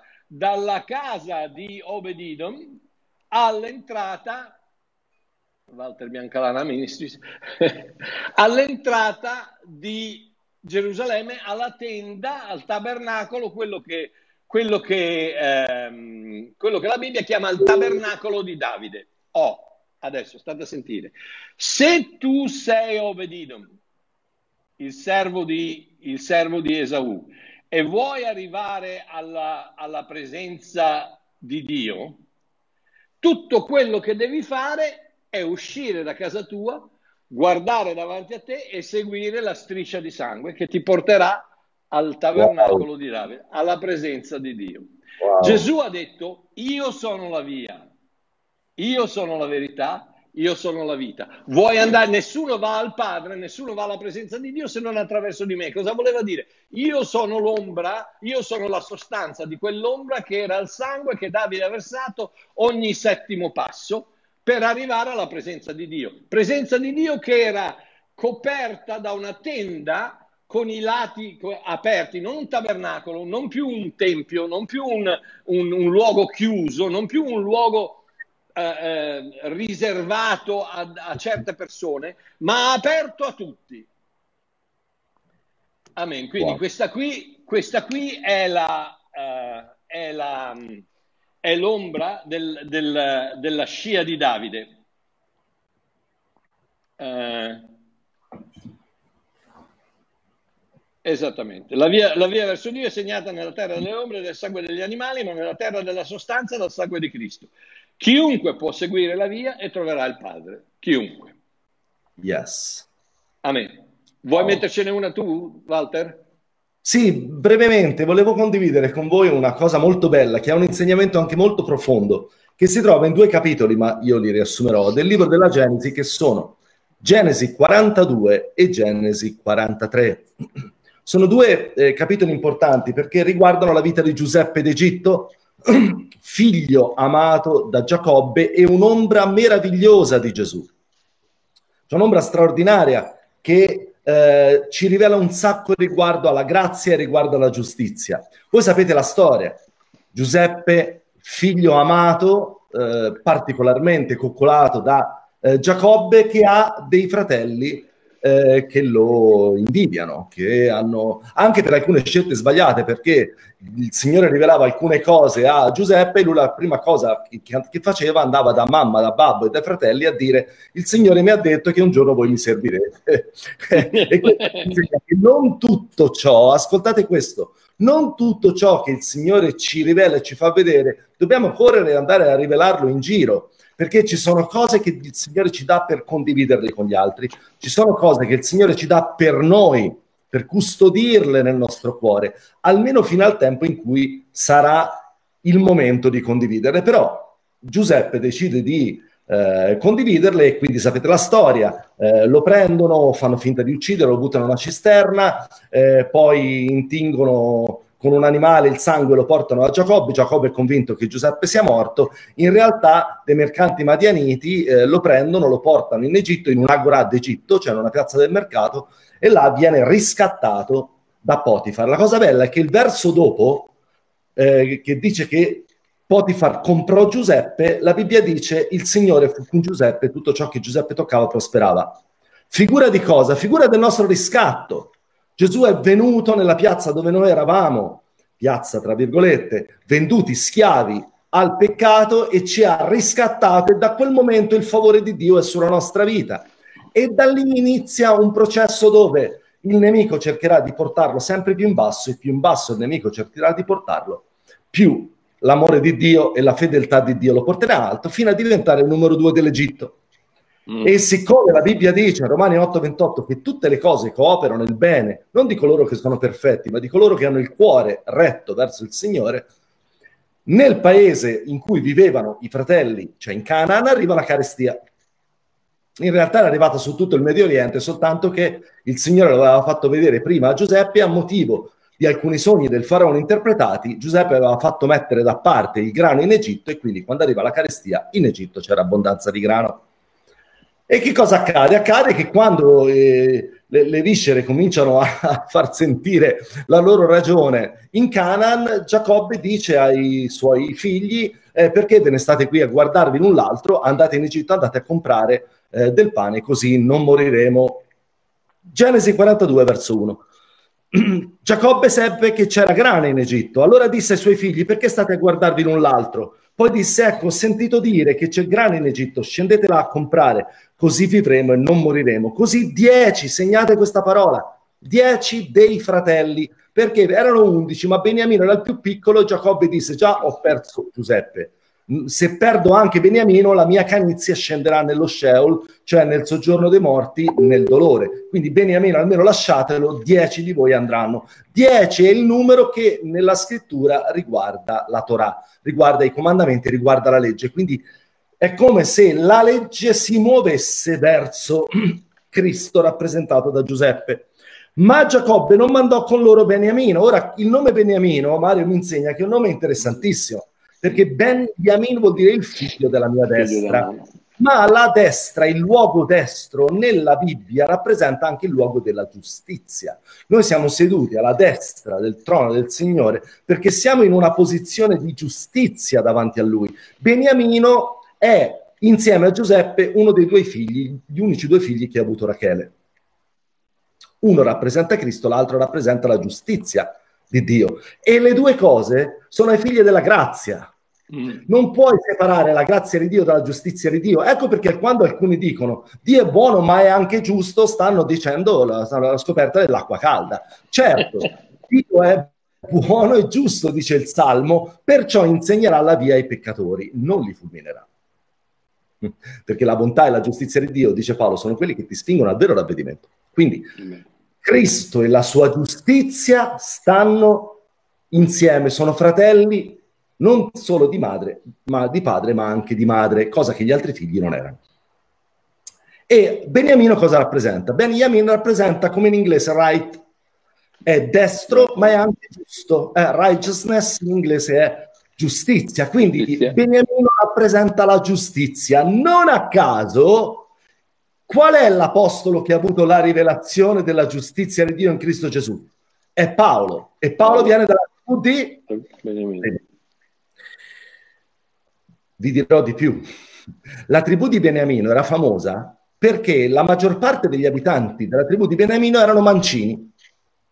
Tant'è vero che nel libro eh, dei giudici ti ricordi quando viene ucciso no? eh, quel, quel, re che si dice era grasso, eh, dice l'elsa della spada, un mancino gliela piantò e anche dentro perché la tribù di Beniamino era fatta di mancini. Pensa, nel naturale i figli di Beniamino erano quasi tutti mancini ma un discendente di Beniamino invece ha la rivelazione della, Dio, della giustizia di Dio. Quindi, anche se tu vieni da una famiglia, da una tradizione dove le cose non sono andate per il verso giusto, sappi che per la grazia di Dio il Signore potrà far sovrabbondare la sua grazia proprio là dove il peccato è abbondato. Quindi non basarti mai sul naturale, sulla storia della tua vita, su ciò che è naturale. Maledizioni generazionali. No, anzi, anzi, il Signore è proprio là che farà vedere la sua gloria e ti potrà rivelare cose opposte rispetto a quelle che hanno rovinato la tua vita fino a quel momento. Ma Giacobbe non mandò con loro Beniamino, il fratello di Giuseppe, perché diceva che non gli succeda qualche disgrazia. I figli di Israele giunsero per comprare grano in mezzo agli altri che erano venuti perché nel paese di Canaan c'era la carestia. Ora Giuseppe era colui che comandava nel paese. Cristo è l'autorità suprema. Era lui che vendeva il grano a tutta la gente del paese. Perché? Perché lui è colui che ti dona la parola, perché lui è colui che ti dona il nutrimento, perché lui è colui che ti sfama. I fratelli di Giuseppe vennero e si inchinarono davanti a lui con la faccia a terra. Giuseppe e i suoi fratelli li riconobbe, ma si comportò come un estraneo davanti a loro e parlò loro aspramente dicendo da dove venite? E si risposano dal paese di Canaan per comprare dei viveri. Giuseppe riconobbe i suoi fratelli, ma essi non riconobbero lui. I suoi fratelli rappresentano la legge, ma rappresentano anche Israele. Gesù è da duemila anni che è riconosciuto Signore più in terra dei gentili che in Israele. Immaginate, Giuseppe viveva in Egitto, quindi probabilmente era truccato come gli egiziani. Quindi loro non lo riconobbero. Ancora oggi gli ebrei non riconoscono Gesù perché alla fine Gesù è diventato il Dio dei gentili. Noi, come sì. l'abbiamo rappresentato, no? biondo con gli occhi azzurri, cristiani. però dimenticando che comunque è un signore Gesù è stato eh, è un ebreo, viene dalla Israele.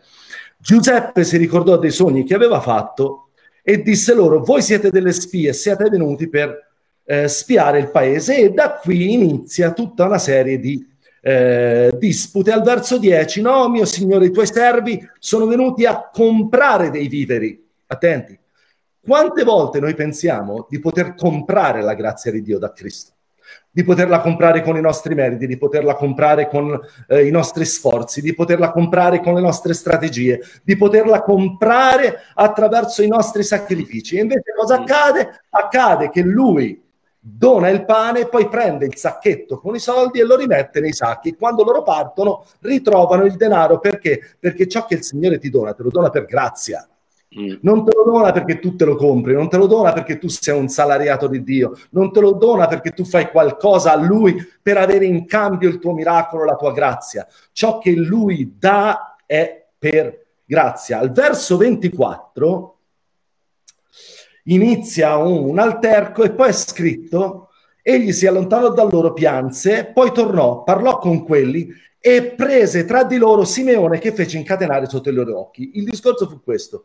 Eh, ah, avete anche un figlio più piccolo che non è venuto con noi? Benissimo, finché lui non verrà con voi, voi sarete messi in prigione, dice la prima volta. Poi ammorbidisce un po' la cosa e prende uno di loro e lo mette in carcere. E Giuseppe dice ai fratelli, Simeone sarà liberato quando Beniamino verrà con voi. Quindi tornate da Giacobbe, prendete il vostro figlio più piccolo e finché Beniamino non verrà con voi davanti a me, Simeone non uscirà dal carcere. Ora state attenti, perché proprio Simeone e non Ruben e non Giuda? Perché il nome Simeone ha la sua radice nella parola Shema. E la parola Shema è l'inizio della Torah. Shema Israele Adonai Elohenu Adonai Echad. Ascolta Israele, il Signore il nostro Dio, il Signore è una unità. Quindi chi rappresenta Simeone? Shema rappresenta la legge. La legge viene incatenata fin quando Beniamino, la giustizia, non viene rivelata. Cristo è colui che ha sottomesso la legge per rivelare la giustizia. E, e poi lui, i fratelli tornano da Giacobbe, eh, il più grande dice guarda fallo venire con me perché se sarò io garante per lui, se non te lo riporto tu uccidi i miei figli, perché io ti assicuro che eh, lui tornerà con noi. Quindi Giacobbe a un certo punto eh, lo manda, capitolo 43, eh, verso 2, quando ebbero finito di mangiare il grano che avevano portato dall'Egitto, il padre disse loro tornate a comprare un po' di viveri. E Giuda rispose, quell'uomo ce lo dichiarò categoricamente, ascoltate questa parola, non vedrete la mia faccia se vostro fratello non sarà con voi. Noi non possiamo vedere il vero volto di Gesù finché non abbiamo la rivelazione della giustizia di Dio in lui. Beniamino rappresenta la giustizia, Giuseppe rappresenta Cristo. Cosa dice Giuseppe Cristo ai fratelli? Voi non vedrete la mia faccia finché vostro fratello Beniamin, il figlio della destra, il figlio della giustizia sarà con voi. Perché? Perché è solo quando sai che il sangue di Cristo, l'opera del Calvario ti ha reso giusto, che tu puoi vedere non più un Dio arrabbiato, ma puoi vedere il Padre d'amore nel volto di Gesù, è solo la rivelazione della giustizia di Dio in Cristo che può farti vedere davvero Gesù per chi è davvero il suo volto. E Giuda rispose, eh, verso 4, se tu mandi nostro fratello con noi, scenderemo e ti compreremo dei viveri, ma se non lo mandi non scenderemo, perché quell'uomo ci ha detto, seconda volta non vedrete la mia faccia se vostro fratello non sarà con noi. Andiamo avanti, verso 29 andiamo alla chiusura. Loro partono, vanno in Egitto, un, ci sono alcune cose ancora che accadono, ma voglio andare a questo punto qui, verso 29. Giuseppe alzò gli occhi, vide Beniamino, suo fratello, figlio di sua madre.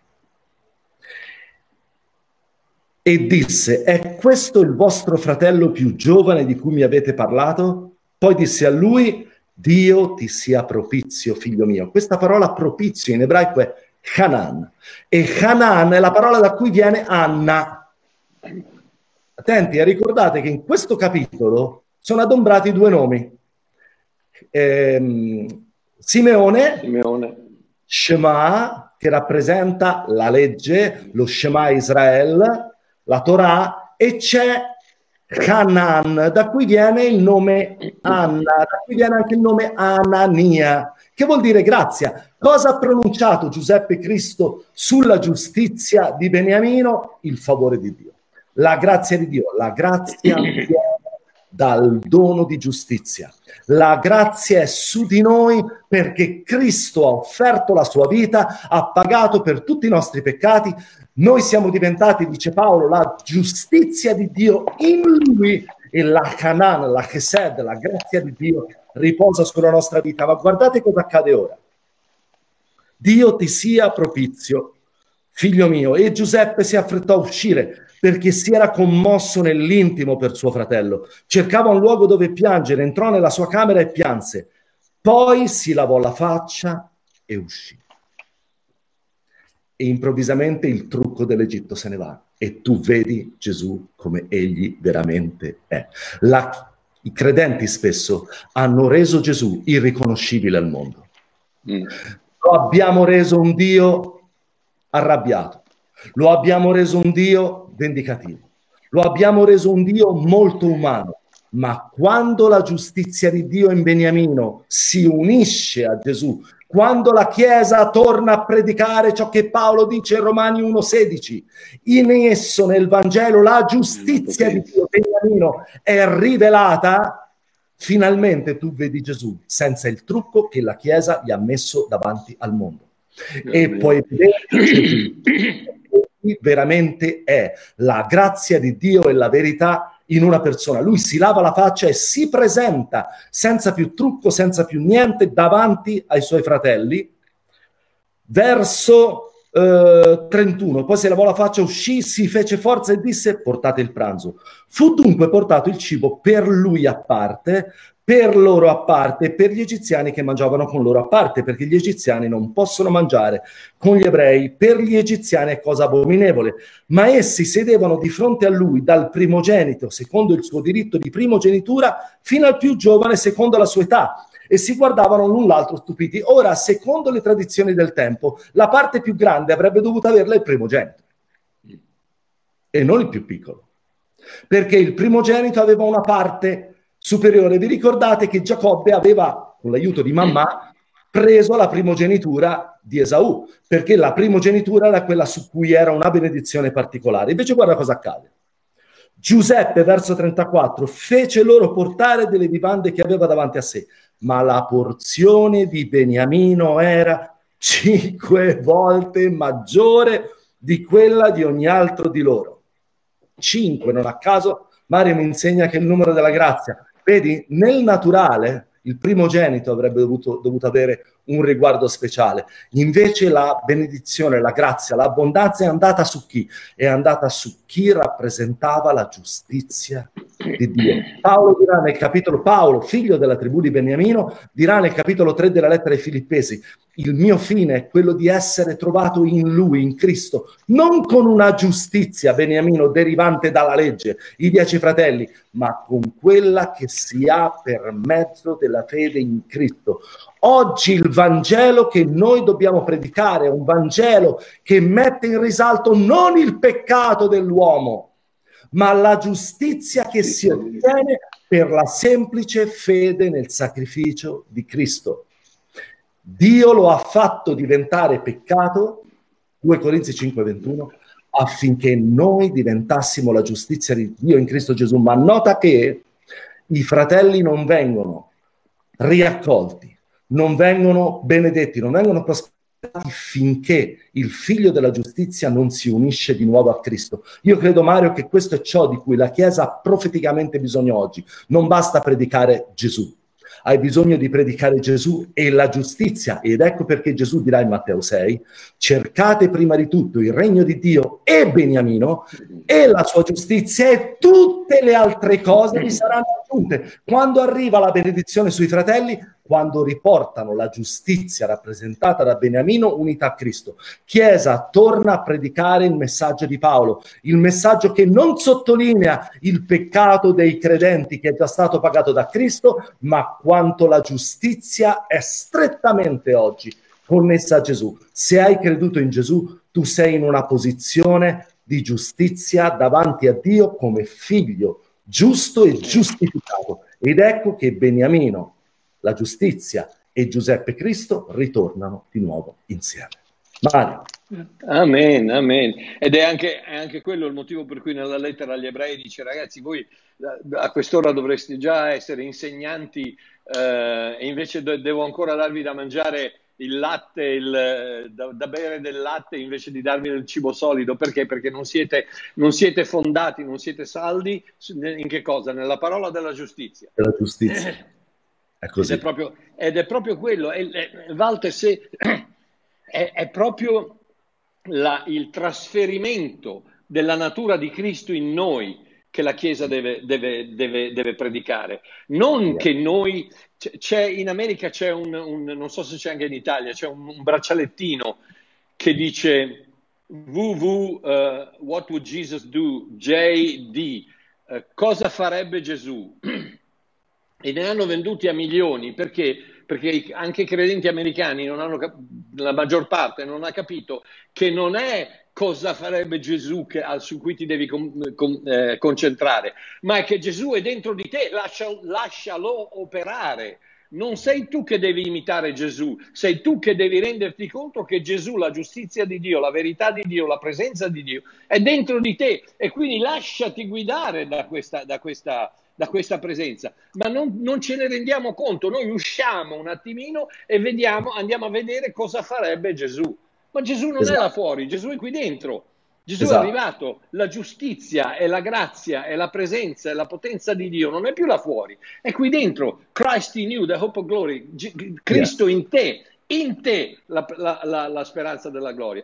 Ma parlando yes. di Parlando di Giuseppe, eh, mi viene in mente il, il, ehm, la, la, una delle ombre più belle ehm, eh, per, per, quanto riguarda noi gentili, il fatto che Giuseppe, come diceva prima Walter, Giuseppe interpreta un sogno e, e mm, praticamente lui era in prigione.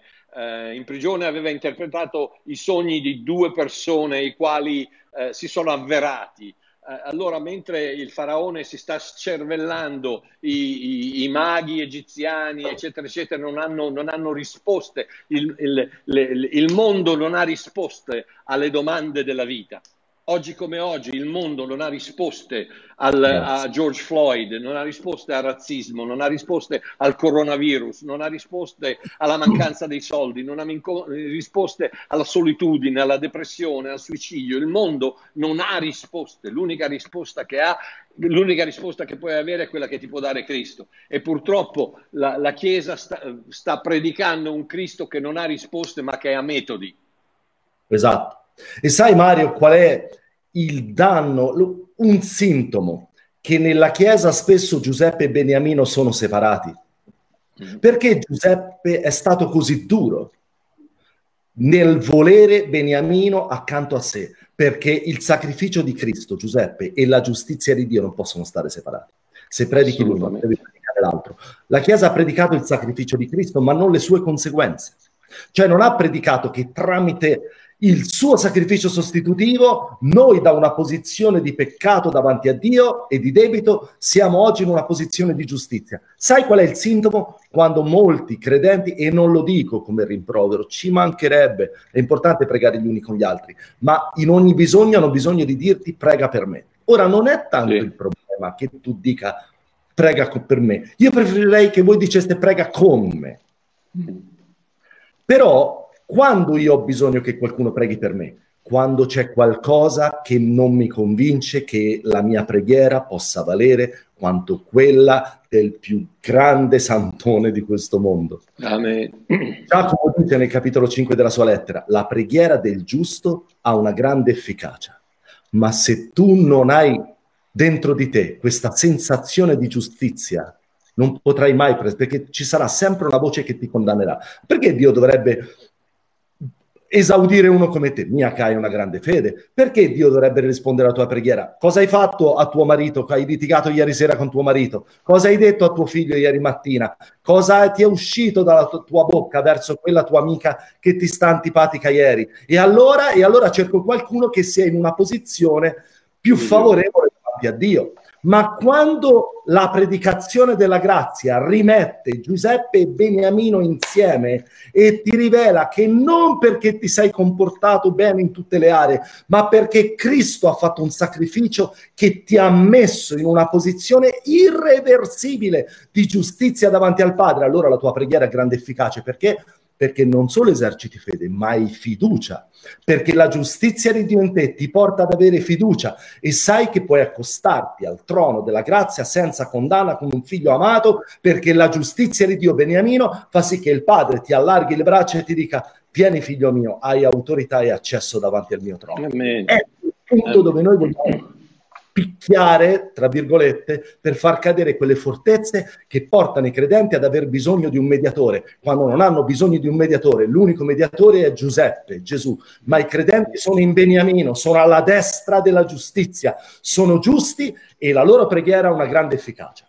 Ma... Amen, amen. Walter, c'è, c'è, c'è proprio la, la separazione nel, nel, in, nella maggior parte degli insegnamenti odierni, c'è la separazione fra la crocifissione e la risurrezione. Cioè, eh, eh, noi, le persone dicono noi siamo salvati, siamo stati salvati dalla, dalla, morte di Cristo. No, noi non siamo stati salvati dalla morte di Cristo. È un, è un compendio di, come dice Walter, Giuseppe e Beniamino, se tu, togli, se tu togli la resurrezione dalla morte, tu cos'hai? Tu hai, hai la, il perdono del peccato, ma la resurrezione è quello che ti fa, la, ti rende la giustizia di Dio, è quello yes. che ti che mette la natura di Cristo in te. Paolo stesso dice sono stato crocifisso con, eh, con Cristo no? e adesso, adesso, non sono più io che vivo, ma è Cristo che vive in me. Perché? Perché sono risorto con Cristo e quindi quella giustizia che era di Cristo adesso è dentro di me. La natura che era in Cristo adesso è dentro di me ed è per quello che, come dice Walter, non ho bisogno di un intermediario, non ho bisogno del, del, del sacerdote nella scatola di, di, di, legno, non ho bisogno del, del del santone con l'aureola in testa. Non ho bisogno, perché? Perché è Cristo in me, è Cristo in me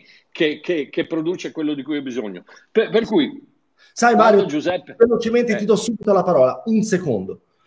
Nell'aprile del 2016, e tu l'hai vissuta anche se eri lontano con me, nel momento forse più drammatico della mia vita, con un decreto penale di condanna per abuso edilizio per una famiglia che per invidia aveva denunciato l'associazione, non me, ma io ero il presidente, e questa tegola arrivò sulla mia testa dicendo che le attività di culto nella nostra chiesa erano illegali per destinazioni, roba tecnica d'ufficio. Poi non era vero niente perché l'associazione siamo stati assolti dal pubblico ministero, mm. non dal giudice, da, dall'accusa perché tutto era in regola. Ma la sera prima, siccome il PM non aveva voglia di rompersi le scatole a fare un processo lungo, mi mandò un bel decreto penale di condanna, una roba bellissima, il quale ovviamente il mio avvocato mi disse non accettare perché tutto in regola, non prendiamo una condanna avendo fatto con gli architetti tutte le regole, perché poi da lì era venuto fuori che io ho fatto chissà che, in realtà era soltanto un problema edilizio, oltretutto vinto perché tutto era in regola. Ma la sera prima dell'udienza, perché io rigettai il decreto penale di condanna e volle andare sotto processo, perché dissi, mi condannerete anche, ma io voglio poter parlare e dirvi che ciò che abbiamo fatto con l'architetto per due anni ha messo in regola il capannone. La sera prima io andai da solo, dove io ho la barca, non c'era nessuno, e feci una preghiera così, Mario.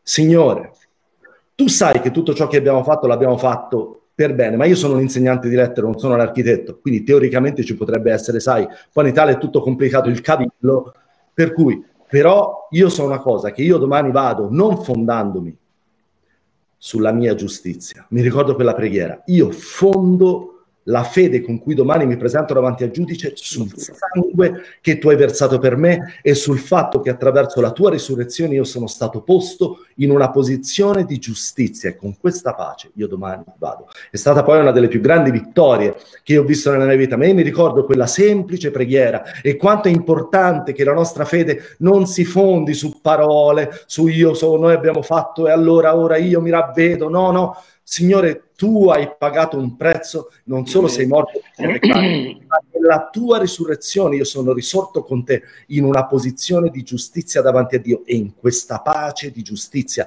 io so che domani la Canaan, il favore tuo, sarà abbondante sulla mia vita. Questo è il modo in cui la, giusti- la rivelazione di Beniamino unita a Giuseppe ti porta a pregare con audacia, umiltà, ma con grande convinzione. Mario. Amen, amen. Ed, ed, ed, è la, ed, è la, base di tutto, finché non ti rendi conto che non sei più tu che vivi, ma è Cristo che vive in te.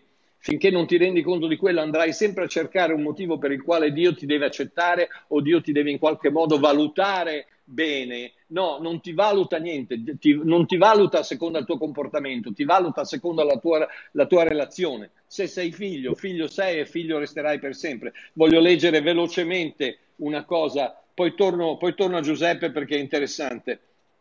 Eh, ehm, voglio leggere velocemente, se, se la trovo, eh, la, una cosa che ho scritto a riguardo il matrimonio di, di um, Osea con, con, uh, con, una prostituta, con Gomer. Eh, ecco, vi, vi rendete conto che Dio dice al profeta sposa una prostituta? Dio, non, non, non, Dio dice al profeta sposa una prostituta. In quel momento soltanto una cosa del genere distrugge tutto il religionismo, la, tutte le, le, le, le, leggi, la religione, le, cose difficili che abbiamo in me. Sta a sentire, eh, ho scritto questo. Non ti amo, capisci? Non ti amo. L'unico motivo per cui sono rimasta con te sono i tuoi soldi. Ora vattene, lasciami in pace. Ma io ti amo, Gomer. Non mi stancherò mai di te non mi importa, vai via, trovati un'altra. Non vedi dove mi trovo? Non sai che posto è questo? È un bordello, Osea. Questo è un bordello. Lo so che posto è, Gomer, e so cosa fai, moglie mia, ma non mi importa. Ti amo comunque. Apri gli occhi, Osea, sono una prostituta, non capisci? Mi vendo per denaro. Fra l'altro, leggete il libro di Osea, che non, so, non è tanto lungo, sono 14 capitoli, e troverete tutto quello che sto dicendo in, in quello che è effettivamente avvenuto tra Osea e, e Gomer. Apri gli occhi, Osea, sono una prostituta, non capisci? Mi vendo per denaro. I miei amanti mi fanno regali, mi portano in giro, mi trattano come una regina. È per questo che sei qui? Per questo hai gli occhi rossi? Per questo sei così emaciata e infelice e sola? Sono pronto a pagare più di 15 cicli per la tua libertà. Vieni via con me, non smetterò mai di amarti, non importa ciò che fai o cosa decidi. Beh, potresti fare giusto questo, Osea, perché se torno da te non potrai mai essere certo della mia fedeltà. Non potrai mai essere sicuro che i miei figli siano tuoi, non potrai mai avere la certezza che il giorno dopo ci sarò e non saprai mai chi sarà, di chi sarà il vino che berrò o il letto in cui dormirò. Correrò il rischio. Ma perché in nome del buonsenso? Perché? Perché semplicemente non mi lasci in pace e te ne vai per la tua strada? Perché ti amo, Gomer. Sì, solo e unicamente perché ti amo. Leggete, leggete il libro di, di, di, Osea e vedrete il cuore di Dio, vedrete il cuore di Dio che dice che si rifiuta L'amore, l'amore, di Dio è così grande che sa benissimo che noi lo tradiremo, sa benissimo che noi lo deluderemo, sa benissimo quello che faremo, eppure va avanti lo stesso e ci ama lo stesso. Quindi la storia, la storia di Giuseppe, eh, cosa succede? Succede che lui interpreta questo sogno e eh, viene portato via dalla prigione, va al palazzo ehm, interpreta il sogno del faraone e, e, ehm, e il faraone gli, gli, fa uno dei tanti regali che gli fa, a parte il fatto di elevarlo al secondo, uh, al primo ministro del, della nazione più potente uh, di, di, uh, di, quei tempi, gli, gli, gli, dà una, gli dà una moglie e questa moglie si chiama Asenat. Asenat è la figlia di Potifera, che era, eh, no, non era l'altro Potifar, questo qui è Potifera, il, il sacerdote, il sacerdote del, di On, oh. che ehm, eh, in, in, greco era chiamata Heliopolis, era un posto, un posto dove, dove, si eh, adorava il sole. E c'era praticamente, si dice, la tradizione dice che c'era una, una grotta dove i bambini, i neonati venivano sacrificati, anche e soprattutto quelli di Israele, venivano sacrificati eh, e di sotto c'erano i coccodrilli che, che, chiaramente mangiavano, eccetera, eccetera, e c'era pieno di mosche, chiaramente, e lì era proprio era, era il, centro, il centro di Belzebù, che è, è, è, proprio il, il, signore delle mosche. Quindi lui, lui eh, Giuseppe, Giuseppe, gli viene dato da, da sposare a Senato e stando a quanto ci ha appena finito di dire Walter, Gesù si sposa la figlia di, di un demone. State a sentire.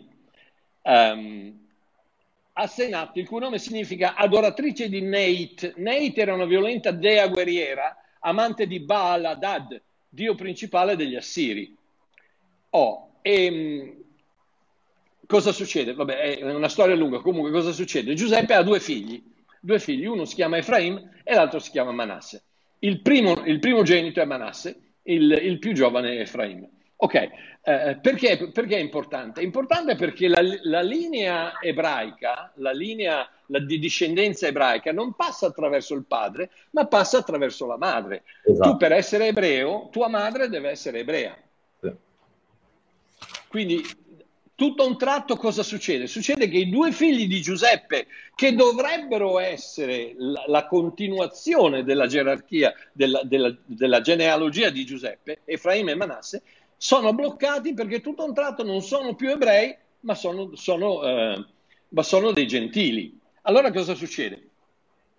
Um, dopo queste cose fu detto a Giuseppe, ecco tuo padre è ammalato, Israele, Israele che Giacobbe, che nel frattempo Giuseppe aveva fatto venire da Canaan eh, ed era, eh, abitava in Egitto, nella terra di Goshen, che, che era la più bella dell'Egitto, eccetera, eccetera, da, da, lì dove è partito poi tutta la storia dell'esodo, eccetera, eccetera.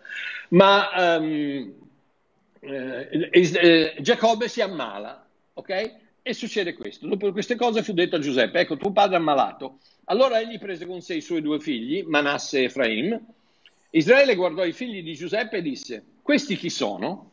Giuseppe rispose a suo padre e disse, sono i miei figli che Dio mi ha dato qui. Ed egli disse, ti prego, falli avvicinare a me e io li benedirò.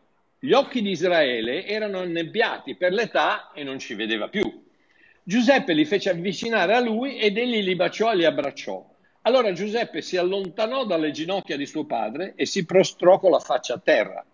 Poi Giuseppe li prese tutti e due, Efraim alla sua destra, fate attenzione, Efraim alla sua destra, perché? Perché Giuseppe prende il più giovane alla sua destra e il primogenito alla sua, alla sua sinistra per portarli davanti a Israele e quindi posizionare Efraim il più giovane alla sinistra di Israele e Manasse il primogenito alla destra di Israele che è la mano della potenza, la mano del primogenito, la mano della giustizia, la mano della benedizione, eccetera, eccetera, eccetera, come si diceva prima. Quindi Efraim alla sua destra, alla sinistra di Israele, e Manasse alla sua sinistra, alla destra di Israele, e, fece, e li fece avvicinare a lui. Israele stese la sua mano destra, attenzione, la sua mano destra, e la posò sul capo di Efraim, che era il più giovane, e posò la sua mano sinistra sul capo di Manasse incrociando le mani perché wow. Manasse era il primogenito. Quando Giuseppe vide che suo padre posava la mano destra sul capo di Efraim, ne ebbe dispiacere e prese la mano di suo padre per levarla dal capo di Efraim e metterla sul capo di Manasse.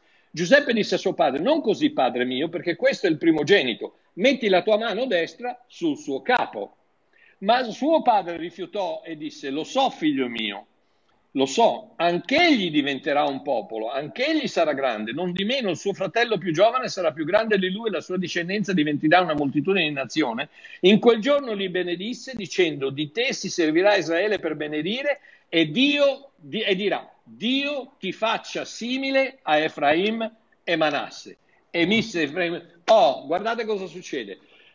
Efraim è sulla, eh, Esaim, Efraim Giacobbe in questo punto viene chiamato, viene, viene, viene chiamato Israele perché, perché, rappresenta Dio Padre, ok?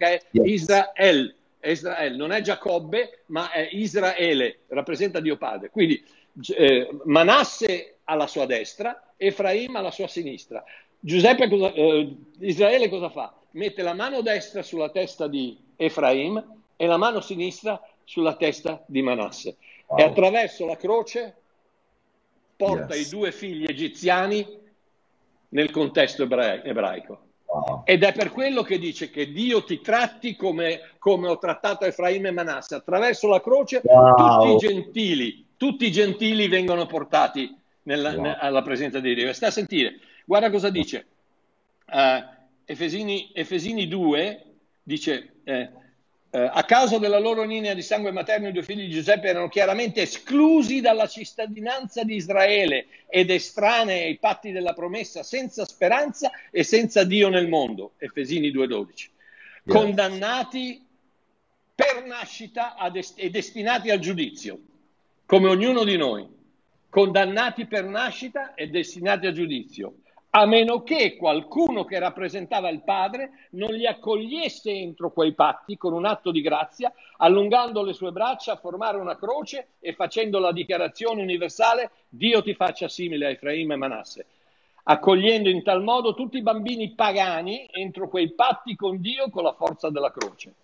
Wow. E attraverso la croce Dio ti porta in tutti, nel, nel, nel, che chiama il Commonwealth di Israele, Efesini Efesini 2. Ragazzi, se questo non è, non è, non è roba da, da, da, da, dire alleluia, non so. Ah, guarda, la salvezza per grazia, sta a sentire, Efesini 2, uno, uno dei passaggi più belli che, che io penso sia nella Bibbia. Paolo dice, egli ha vivificato anche voi. Pensate a Efraim e Manasse, due figli egiziani, loro non erano ebrei, non erano attraverso il sangue erano egiziani, non ebrei. Hai voglia, hai voglia a ravvederti.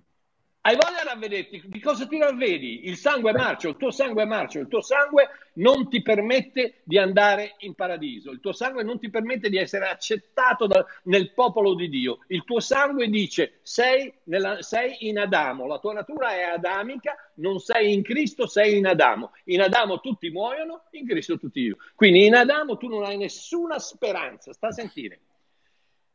Egli ha vivificato anche voi, Efraim e Manasse, che eravate morti nei falli e nei peccati. l'ultima volta che ho controllato, un morto non si può pentire. nei, quali, nei quali un tempo, ma sono andato a controllare un paio di tombe in giro, ho detto pentiti dei tuoi... Niente, Walter, proprio niente nei quali un tempo camminaste secondo, seguendo il corso di questo mondo, state a sentire l'Egitto, secondo il principe della potestà dell'aria, dello spirito che al presente opera nei figli della disubbidienza, fra i quali anche noi tutti un tempo vivemmo nelle concupiscenze della nostra carne, adempiendo i desideri della carne e della mente, eravamo per natura figli di Dio come anche gli altri. Mamma mia, una, una, una, una catastrofe, una roba da matti. Versetto 4 ma Dio, che è ricco in misericordia, per il suo grande amore con il quale ci ha amati, anche quando eravamo morti nei falli, ci ha vivificati con Cristo. Voi siete stati salvati per grazia e ci ha risuscitati con Lui e con Lui ci ha fatti sedere nei luoghi celesti in Cristo Gesù. Attraverso la croce ci ha vivificati con Cristo. Noi che eravamo morti nei peccati, noi che eravamo egiziani, noi che eravamo pagani, noi che eravamo marci con un sangue, con una genealogia da buttare, noi ci ha vivificati in che modo? Incrociando le braccia e portandoci dentro attraverso la croce. Wow. Amen. Wow. Come wow. andiamo? Ce, ce n'hai un'altra, Walter? Sì, breve, volevo terminare, concluderla. Eh, abbiamo visto due parole particolari, no? Abbiamo visto nel passo di Genesi che abbiamo meditato prima la parola, il nome Simeone. Dimmi, dimmi, dimmi. La, lasciami, lasciami due minuti alla fine, voglio... voglio ah, ma certo, del... anche di più, non preoccuparti. Sì, sì, sì, io dico una cosa piuttosto breve. Abbiamo visto il nome Simeone che viene messo in carcere fin quando Beniamino non torna a Giuseppe. Cioè la legge è in carcere fin quando la giustizia non viene rivelata e torna insieme a Cristo. E poi abbiamo visto questa parola che Giuseppe pronuncia su Beniamino, Dio ti sia propizio, e quella parola propizio è Hanan. Tra l'altro, sai Mario, c'è un proverbio nel libro di Salomone che dice, come il passero vola qua e là, e la rondi, come il passero vaga qua e là e la rondina vola, la maledizione senza motivo non raggiungerà l'effetto. E quella parola senza motivo nell'ebraico è Hanan. Quindi la traduzione letterale sarebbe per grazia la maledizione non arriva. Ah, è la grazia di Dio che fa sì che nessuna maledizione, perché? Perché Cristo ci ha riscattati dalla maledizione della legge e come il passero vaga quella e la rondine vola, così la maledizione per Canaan, per grazia, non raggiunge il suo effetto. Quindi non avere paura se ti fanno le macumbe, tu devi dichiarare che per la grazia di Dio nessuna arma fabbricata contro di te avrà successo. Amen. Ora voglio farvi vedere nel Nuovo Testamento questi due nomi Simeone e Hanan, da cui viene la parola Anna, il nome Anna. Quindi se hai una bambina di nome Anna, le hai dato il nome grazia, favore, propizio. E da cui viene Anania, la grazia di Yah, la grazia di Yahweh. Luca capitolo 2, ragazzi, qui c'è la spiegazione di questo tormentone che noi stiamo cercando di buttare giù a botte di grazia del fatto che non siamo più sotto la legge, proprio non lo siamo più, ma siamo sotto la pienezza della grazia di Dio. Verso 25, dove, anzi diciamo dal verso 21, dove Gesù viene presentato secondo la legge, perché Gesù è nato sotto la legge ed è vissuto sotto la legge per riscattarci dalla legge. Verso 21, Luca 2, quando furono compiuti gli otto giorni, dopo i quali egli doveva essere circonciso, anche Paolo dirà, io circonciso l'ottavo giorno della stirpe di Israele della tribù di Beniamino gli fu messo il nome di Gesù, che gli era stato dato dall'angelo prima che egli fosse concepito. Quando furono compiuti i giorni della loro purificazione, secondo la legge di Mosè, portarono il bambino a Gerusalemme per presentarlo al Signore, come è scritto nella legge del Signore. Da qui nasce il fatto di dedicare i bambini, che è una cosa buona, anch'io ho dedicato Samuele, però spesso eh, fondiamo su questo che non è proprio il caso, perché questa era la dedicazione al Tempio dei primogeniti che venivano circoncisi. Quindi la dedicazione non poggiatela su questo, dedica- poggiatela su un atto d'amore di ringraziamento a Dio, ma non certo su questo passo. Portarono il bambino a Gerusalemme per presentarlo al Signore. Ogni maschio primogenito sarà consacrato al Signore e per offrire il sacrificio di cui parla la legge del Signore. Un paio di torte due giovani colombi che ci diceva che la famiglia di Giuseppe e Maria non era così abbiente, altrimenti avrebbero portato un toro un mondo. Verso 25. Vi era in Gerusalemme un uomo di nome Simeone, ecco il primo nome. Simeone, il cui nome viene da Shema. E che cosa è lo Shema? È l'inizio della Torah, cioè l'inizio di quando Dio dona la Torah. Quindi rappresenta che cosa? Simeone rappresenta la legge. Stesso nome del figlio di, Gioco, eh, Israele che viene messo in carcere in attesa che la giustizia Beniamino venga ricongiunta a Giuseppe. Era un uomo giusto e timorato di Dio e aspettava perché? Perché la legge è stata data in attesa. La legge non è stata data come compimento, la legge è stata data per un tempo, dice Paolo in Galati 4, in attesa che la grazia fosse rivelata. Lo Spirito Santo era sopra di lui, non in lui. perché finché Cristo non paga il peccato lo Spirito Santo non può vivere. Perché? Perché Dio viene a vivere solo in ciò che Lui crea. Quando noi veniamo rigenerati, Lui viene a abitare. Quindi non costruire una chiesa e poi vada a Dio a dire abitala, perché Lui abita solo ciò che Lui costruisce, cioè te. Gli era stato rivelato dallo Spirito Santo che non sarebbe morto prima di aver visto il Cristo del Signore. La legge rimane valida fin quando Gesù non viene rivelato, non muore e risorge. Egli, mosso dallo Spirito, andò nel Tempio e come i genitori riportavano il bambino Gesù per adempiere a suo riguardo le prescrizioni della legge, lo prese in braccio e benedisse Dio dicendo, per favore seguite qui. Ora, o oh mio Signore, tu lasci andare in pace il tuo servo. Perché? Perché sotto la legge sei un servo, non puoi vivere da figlio. Cosa sta dicendo la legge? Ora che è venuta la grazia, Signore, il mio tempo è finito, lasciami passare. Lascia che io esca di scena come Giovanni, ultimo grande profeta del vecchio patto, dice adesso lui deve crescere, io devo diminuire, secondo la tua parola, perché i miei occhi hanno visto la tua salvezza. In ebraico, qui è in greco, ma lui era ebreo e avrà detto sicuramente quella parola che si trova anche alla fine del Salmo 91, Yeshua, salvezza che hai preparata dinanzi a tutti i popoli per essere luce da illuminare le genti e la gloria del tuo popolo Israele. Il padre e la madre di Gesù restavano meravigliati dalle cose che si dicevano di lui e Simeone li benedisse dicendo a Maria, madre di lui, ecco, egli è posto a caduta e rialzamento. Verso 36, attenti, Simeone esce di scena. La legge esce di scena, ma entra un altro personaggio.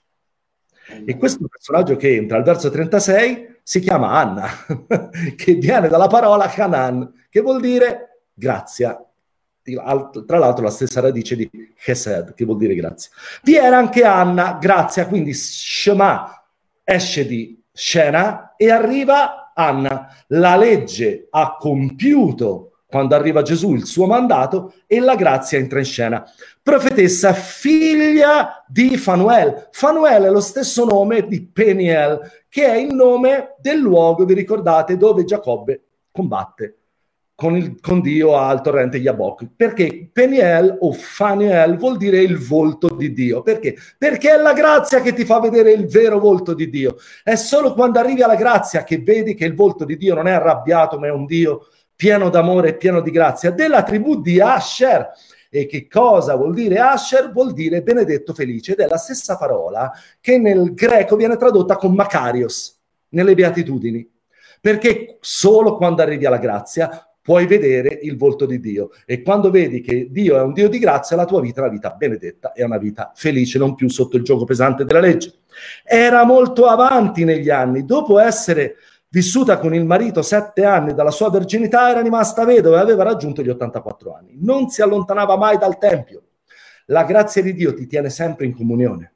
La grazia di Dio non si allontana mai. La grazia di Dio è comunione con Dio ed è comunione anche con gli altri. E giorno e notte serviva Dio con digiuni e preghiere. Sopraggiunta in quella stessa ora, anche lei lodava Dio. La grazia di Dio ti porta alla gioia, la grazia di Dio ti porta al ringraziamento, la grazia di Dio non ti porta al pianto, alla supplica, ti porta al grazie, grazie, grazie, grazie, grazie, grazie delle preghiere di Mario, ti porta a vedere che il Signore ti ha già donato tutto, l'unica cosa che ti rimane da fare è lodare e ringraziare attenti, e parlava del bambino a tutti, è solo la grazia di Dio che può parlare di Gesù a tutti. Oggi a volte vediamo persone per strada che gridano se non vi ravvedete andrete all'inferno. No, è la grazia di Dio. È Anna che parla di Gesù, non parla di Mosè, non parla di Elia, parla di Gesù. Parlava del bambino a tutti quelli che aspettavano la redenzione di Gerusalemme. Quando incontri la grazia di Dio hai solo un desiderio, che Gesù che alla grazia di Dio sia fatto conoscere a tutti, in una vita di ringraziamento, in una vita di lode e in una vita dove la tua gioia, la tua benedizione Asher, dove il volto di Dio, Fanuel, può far vedere a tutto il mondo chi davvero Gesù è. Mario. Amen, amen. C'è un altro bellissimo accoppiamento di, di, di questi due, di, di Simeone e di, e che, che, è Pietro e Giovanni. Pietro e, e, e Simeone Shimon, Shimon che, che, appunto viene da, da, da, da Shema, ehm, Pietro e Giovanni che invece è Yohanan, Yohanan, Giovanna, Giovanni, Yohanan, che vuol dire la grazia di Dio. Oh, adesso guarda un attimo, Pietro dice non ti abbandonerò mai, la grazia dice, la, la, la legge dice io non ti abbandonerò mai. E Gesù dice, Pietro Ozzo, prima, prima, prima, che il gallo cadi tre volte tu te ne sei andato. Ma chi c'era ai piedi della croce? c'era Yohanan, c'era la grazia di Dio. E perché? Perché Giovanni cosa dice? Giovanni dice il discepolo che tu ami. Yes. Giovanni basa la sua relazione sull'amore che, di, che, Gesù ha per lui, Pietro la basava sull'amore che lui aveva per Gesù. La, la, la religione basa la sua relazione sul, su quello che tu puoi fare per Gesù e quando arriva il momento di difficoltà, eh sì. te ne va. Ai piedi della croce c'era Giovanni, c'era Yohanan, c'era, c'era eh, la, grazia, la, grazia, di Dio, Yahanan, Yohanan, la grazia di Dio. Ma volevo, volevo chiudere con Tra questo. Anan è anche il nome di Anania, che è il primo discepolo che incontra Paolo ed è quello che gli apre gli occhi. Perché la grazia di Dio è quella che ti apre gli occhi. Il suo primo incontro avviene con un uomo che si chiama Grazia di Dio e ha avuto la rivelazione della grazia di Dio. C'è, un, eh, c'è, una storia, c'è, c'è, c'è, una storia bellissima di quando, c'è un'ombra bellissima di quando Israele, Israele finalmente arriva al, al, al, al, Giordano e sta per attraversare, ok? Sappiamo tutti che, che Dio dice a Mosè, tu non andrai, non entrerai nella terra promessa.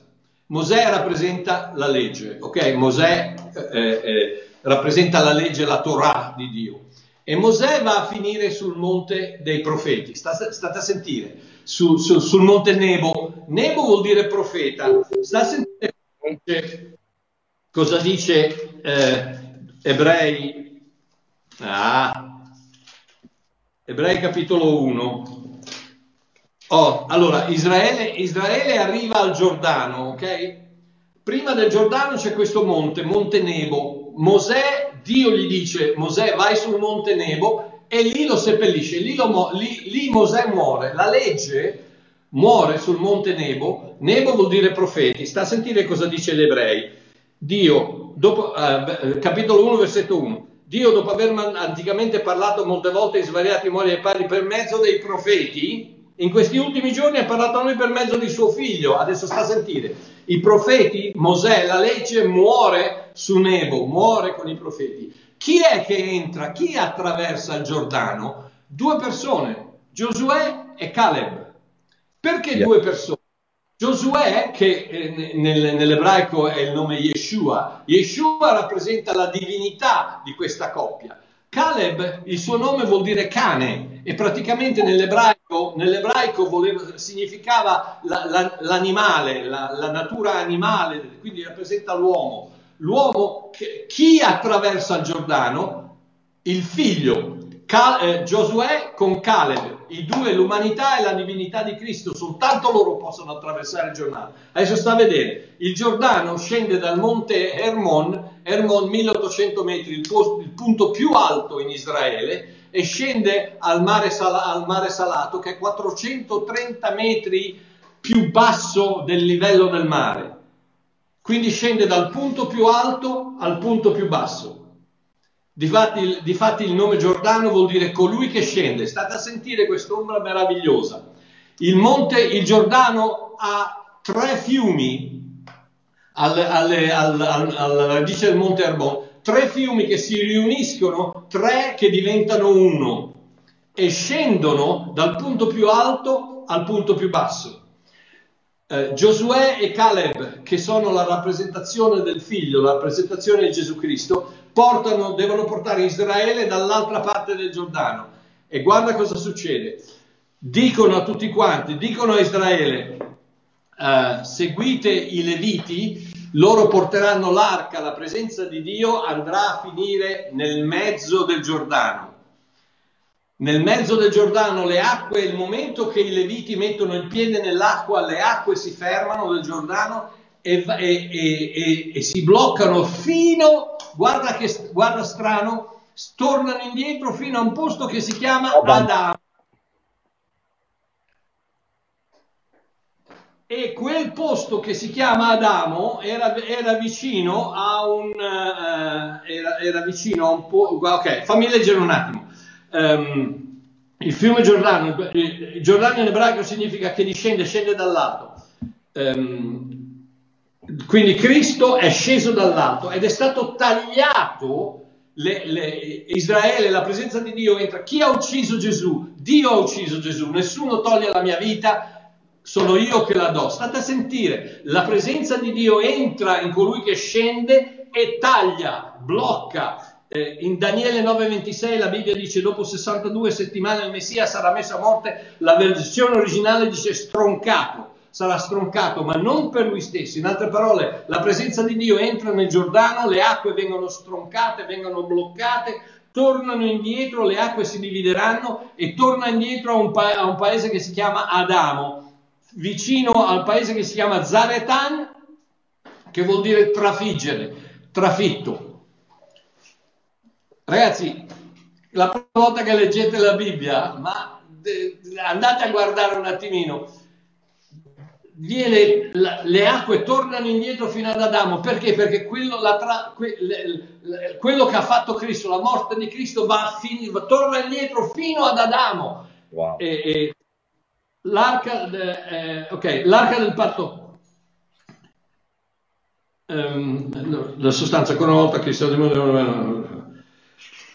oh, poi cosa succede? Succede che eh, eh, Dio gli dice dovete prendere 12 12 pietre dal mezzo del Giordano e dovete portarle dall'altra parte e dovete prendere 12 pietre dall'altra parte e portarle dentro. State a sentire, 12 è il numero che rappresenta il governo, l'autorità. Cosa, cosa rappresenta questo? Rappresenta che il momento che le acque sono tornate ad Adamo, tu hai attraversato, hai attraversato il sacrificio di Cristo, il governo di Cristo nuovo viene a bloccare il governo, di, il governo, che tu avevi nella tua testa prima, tutto quello che succede dentro di te adesso è governato da Cristo, non più da te. Yes. La giustizia di cui parlava Walter non è più governata dalle tue azioni, ma è governata da quello che ha fatto Cristo, dal, dal fatto che Giordano è stato bloccato, è stato trafitto, è stato tagliato e che le sue acque sono tornate indietro fino, fino ad Adamo e quello che ha fatto il sacrificio di Cristo copre tutta l'umanità e se soltanto l'umanità decide di prendere il, il, governo di Cristo e metterlo nel mezzo della loro vita, loro accetteranno la salvezza per grazia attraverso la fede. Wow. Alleluia. Alleluia. E quindi uh, ok. Poi c'è Gilgal Vabbè, c'è Gilgal che rappresenta il cerchio, il cerchio e quindi l'eter- l'eternità dell'opera del, del, sacrificio di Cristo. Quindi quando, quando tu attraversi il Giordano, il Cristo che viene bloccato, che viene, trafi- che viene, che viene interrotto, che viene ucciso e che il risultato di questa interruzione va a finire fino a, ad Adamo, fino a, a, a, ad Adamo e Zaretan, che vuol dire trafiggere, trafitto, in quel momento il governo di Cristo entra nella tua vita e non sei più tu che vivi, ma è Cristo che vive in te. Yes. Alleluia. Non so più, più di questo, non so cosa possiamo dirgli. Amen. Sai, Mario mi è venuto in mente quando prima parlavi del Signore che porta Mosè sul Monte Nebo, no? Che si trova all'ingresso proprio nell'ultimo momento prima del passare il Giordano e quindi l'ingresso della terra promessa. È scritto in eh, l'ultimo capitolo del Deuteronomio, no? eh, della serie come Efraim e Manasse sono entrati attraverso la grazia della croce come noi, senza la quale non saremmo mai potuti entrare nella famiglia di Dio. Del resto, sotto la legge, Mosè per un suo errore è rimasto fuori sì. E infatti dice al capitolo 34 di Deuteronomio, verso 1, poi Mosè salì dalle pianure di Moab sul monte Nebo in vetta al Pisga, che è di fronte a Gerico. Il Signore è interessante questo. Questo è un verso che apparentemente parla solo di geografia, invece c'è una grande rivelazione. Dice il Signore gli fece vedere tutto il paese. Galaad fino a Dan, tutto Neftali, il paese di Efraim e di Manasse, tutto il paese di Giuda fino al mare occidentale la regione meridionale, il bacino del Giordano, la valle di Gerico, città delle palme fino a Soar. Verso 4, io lo darò ai tuoi discendenti, te l'ho fatto vedere con i tuoi occhi, ma tu non vi entrerai. sembra una parola dura, cioè come dire, potevi non farmelo vedere, no? Perché me lo fai vedere, Signore, e poi mi dici che non ci posso entrare. Ma qui c'è una cosa dove io ci vedo la grazia di Dio, Mario, in un modo meraviglioso, sai perché? Perché in tutti i punti geografici che lui tocca, il Signore praticamente gli fa vedere gli estremi di Israele.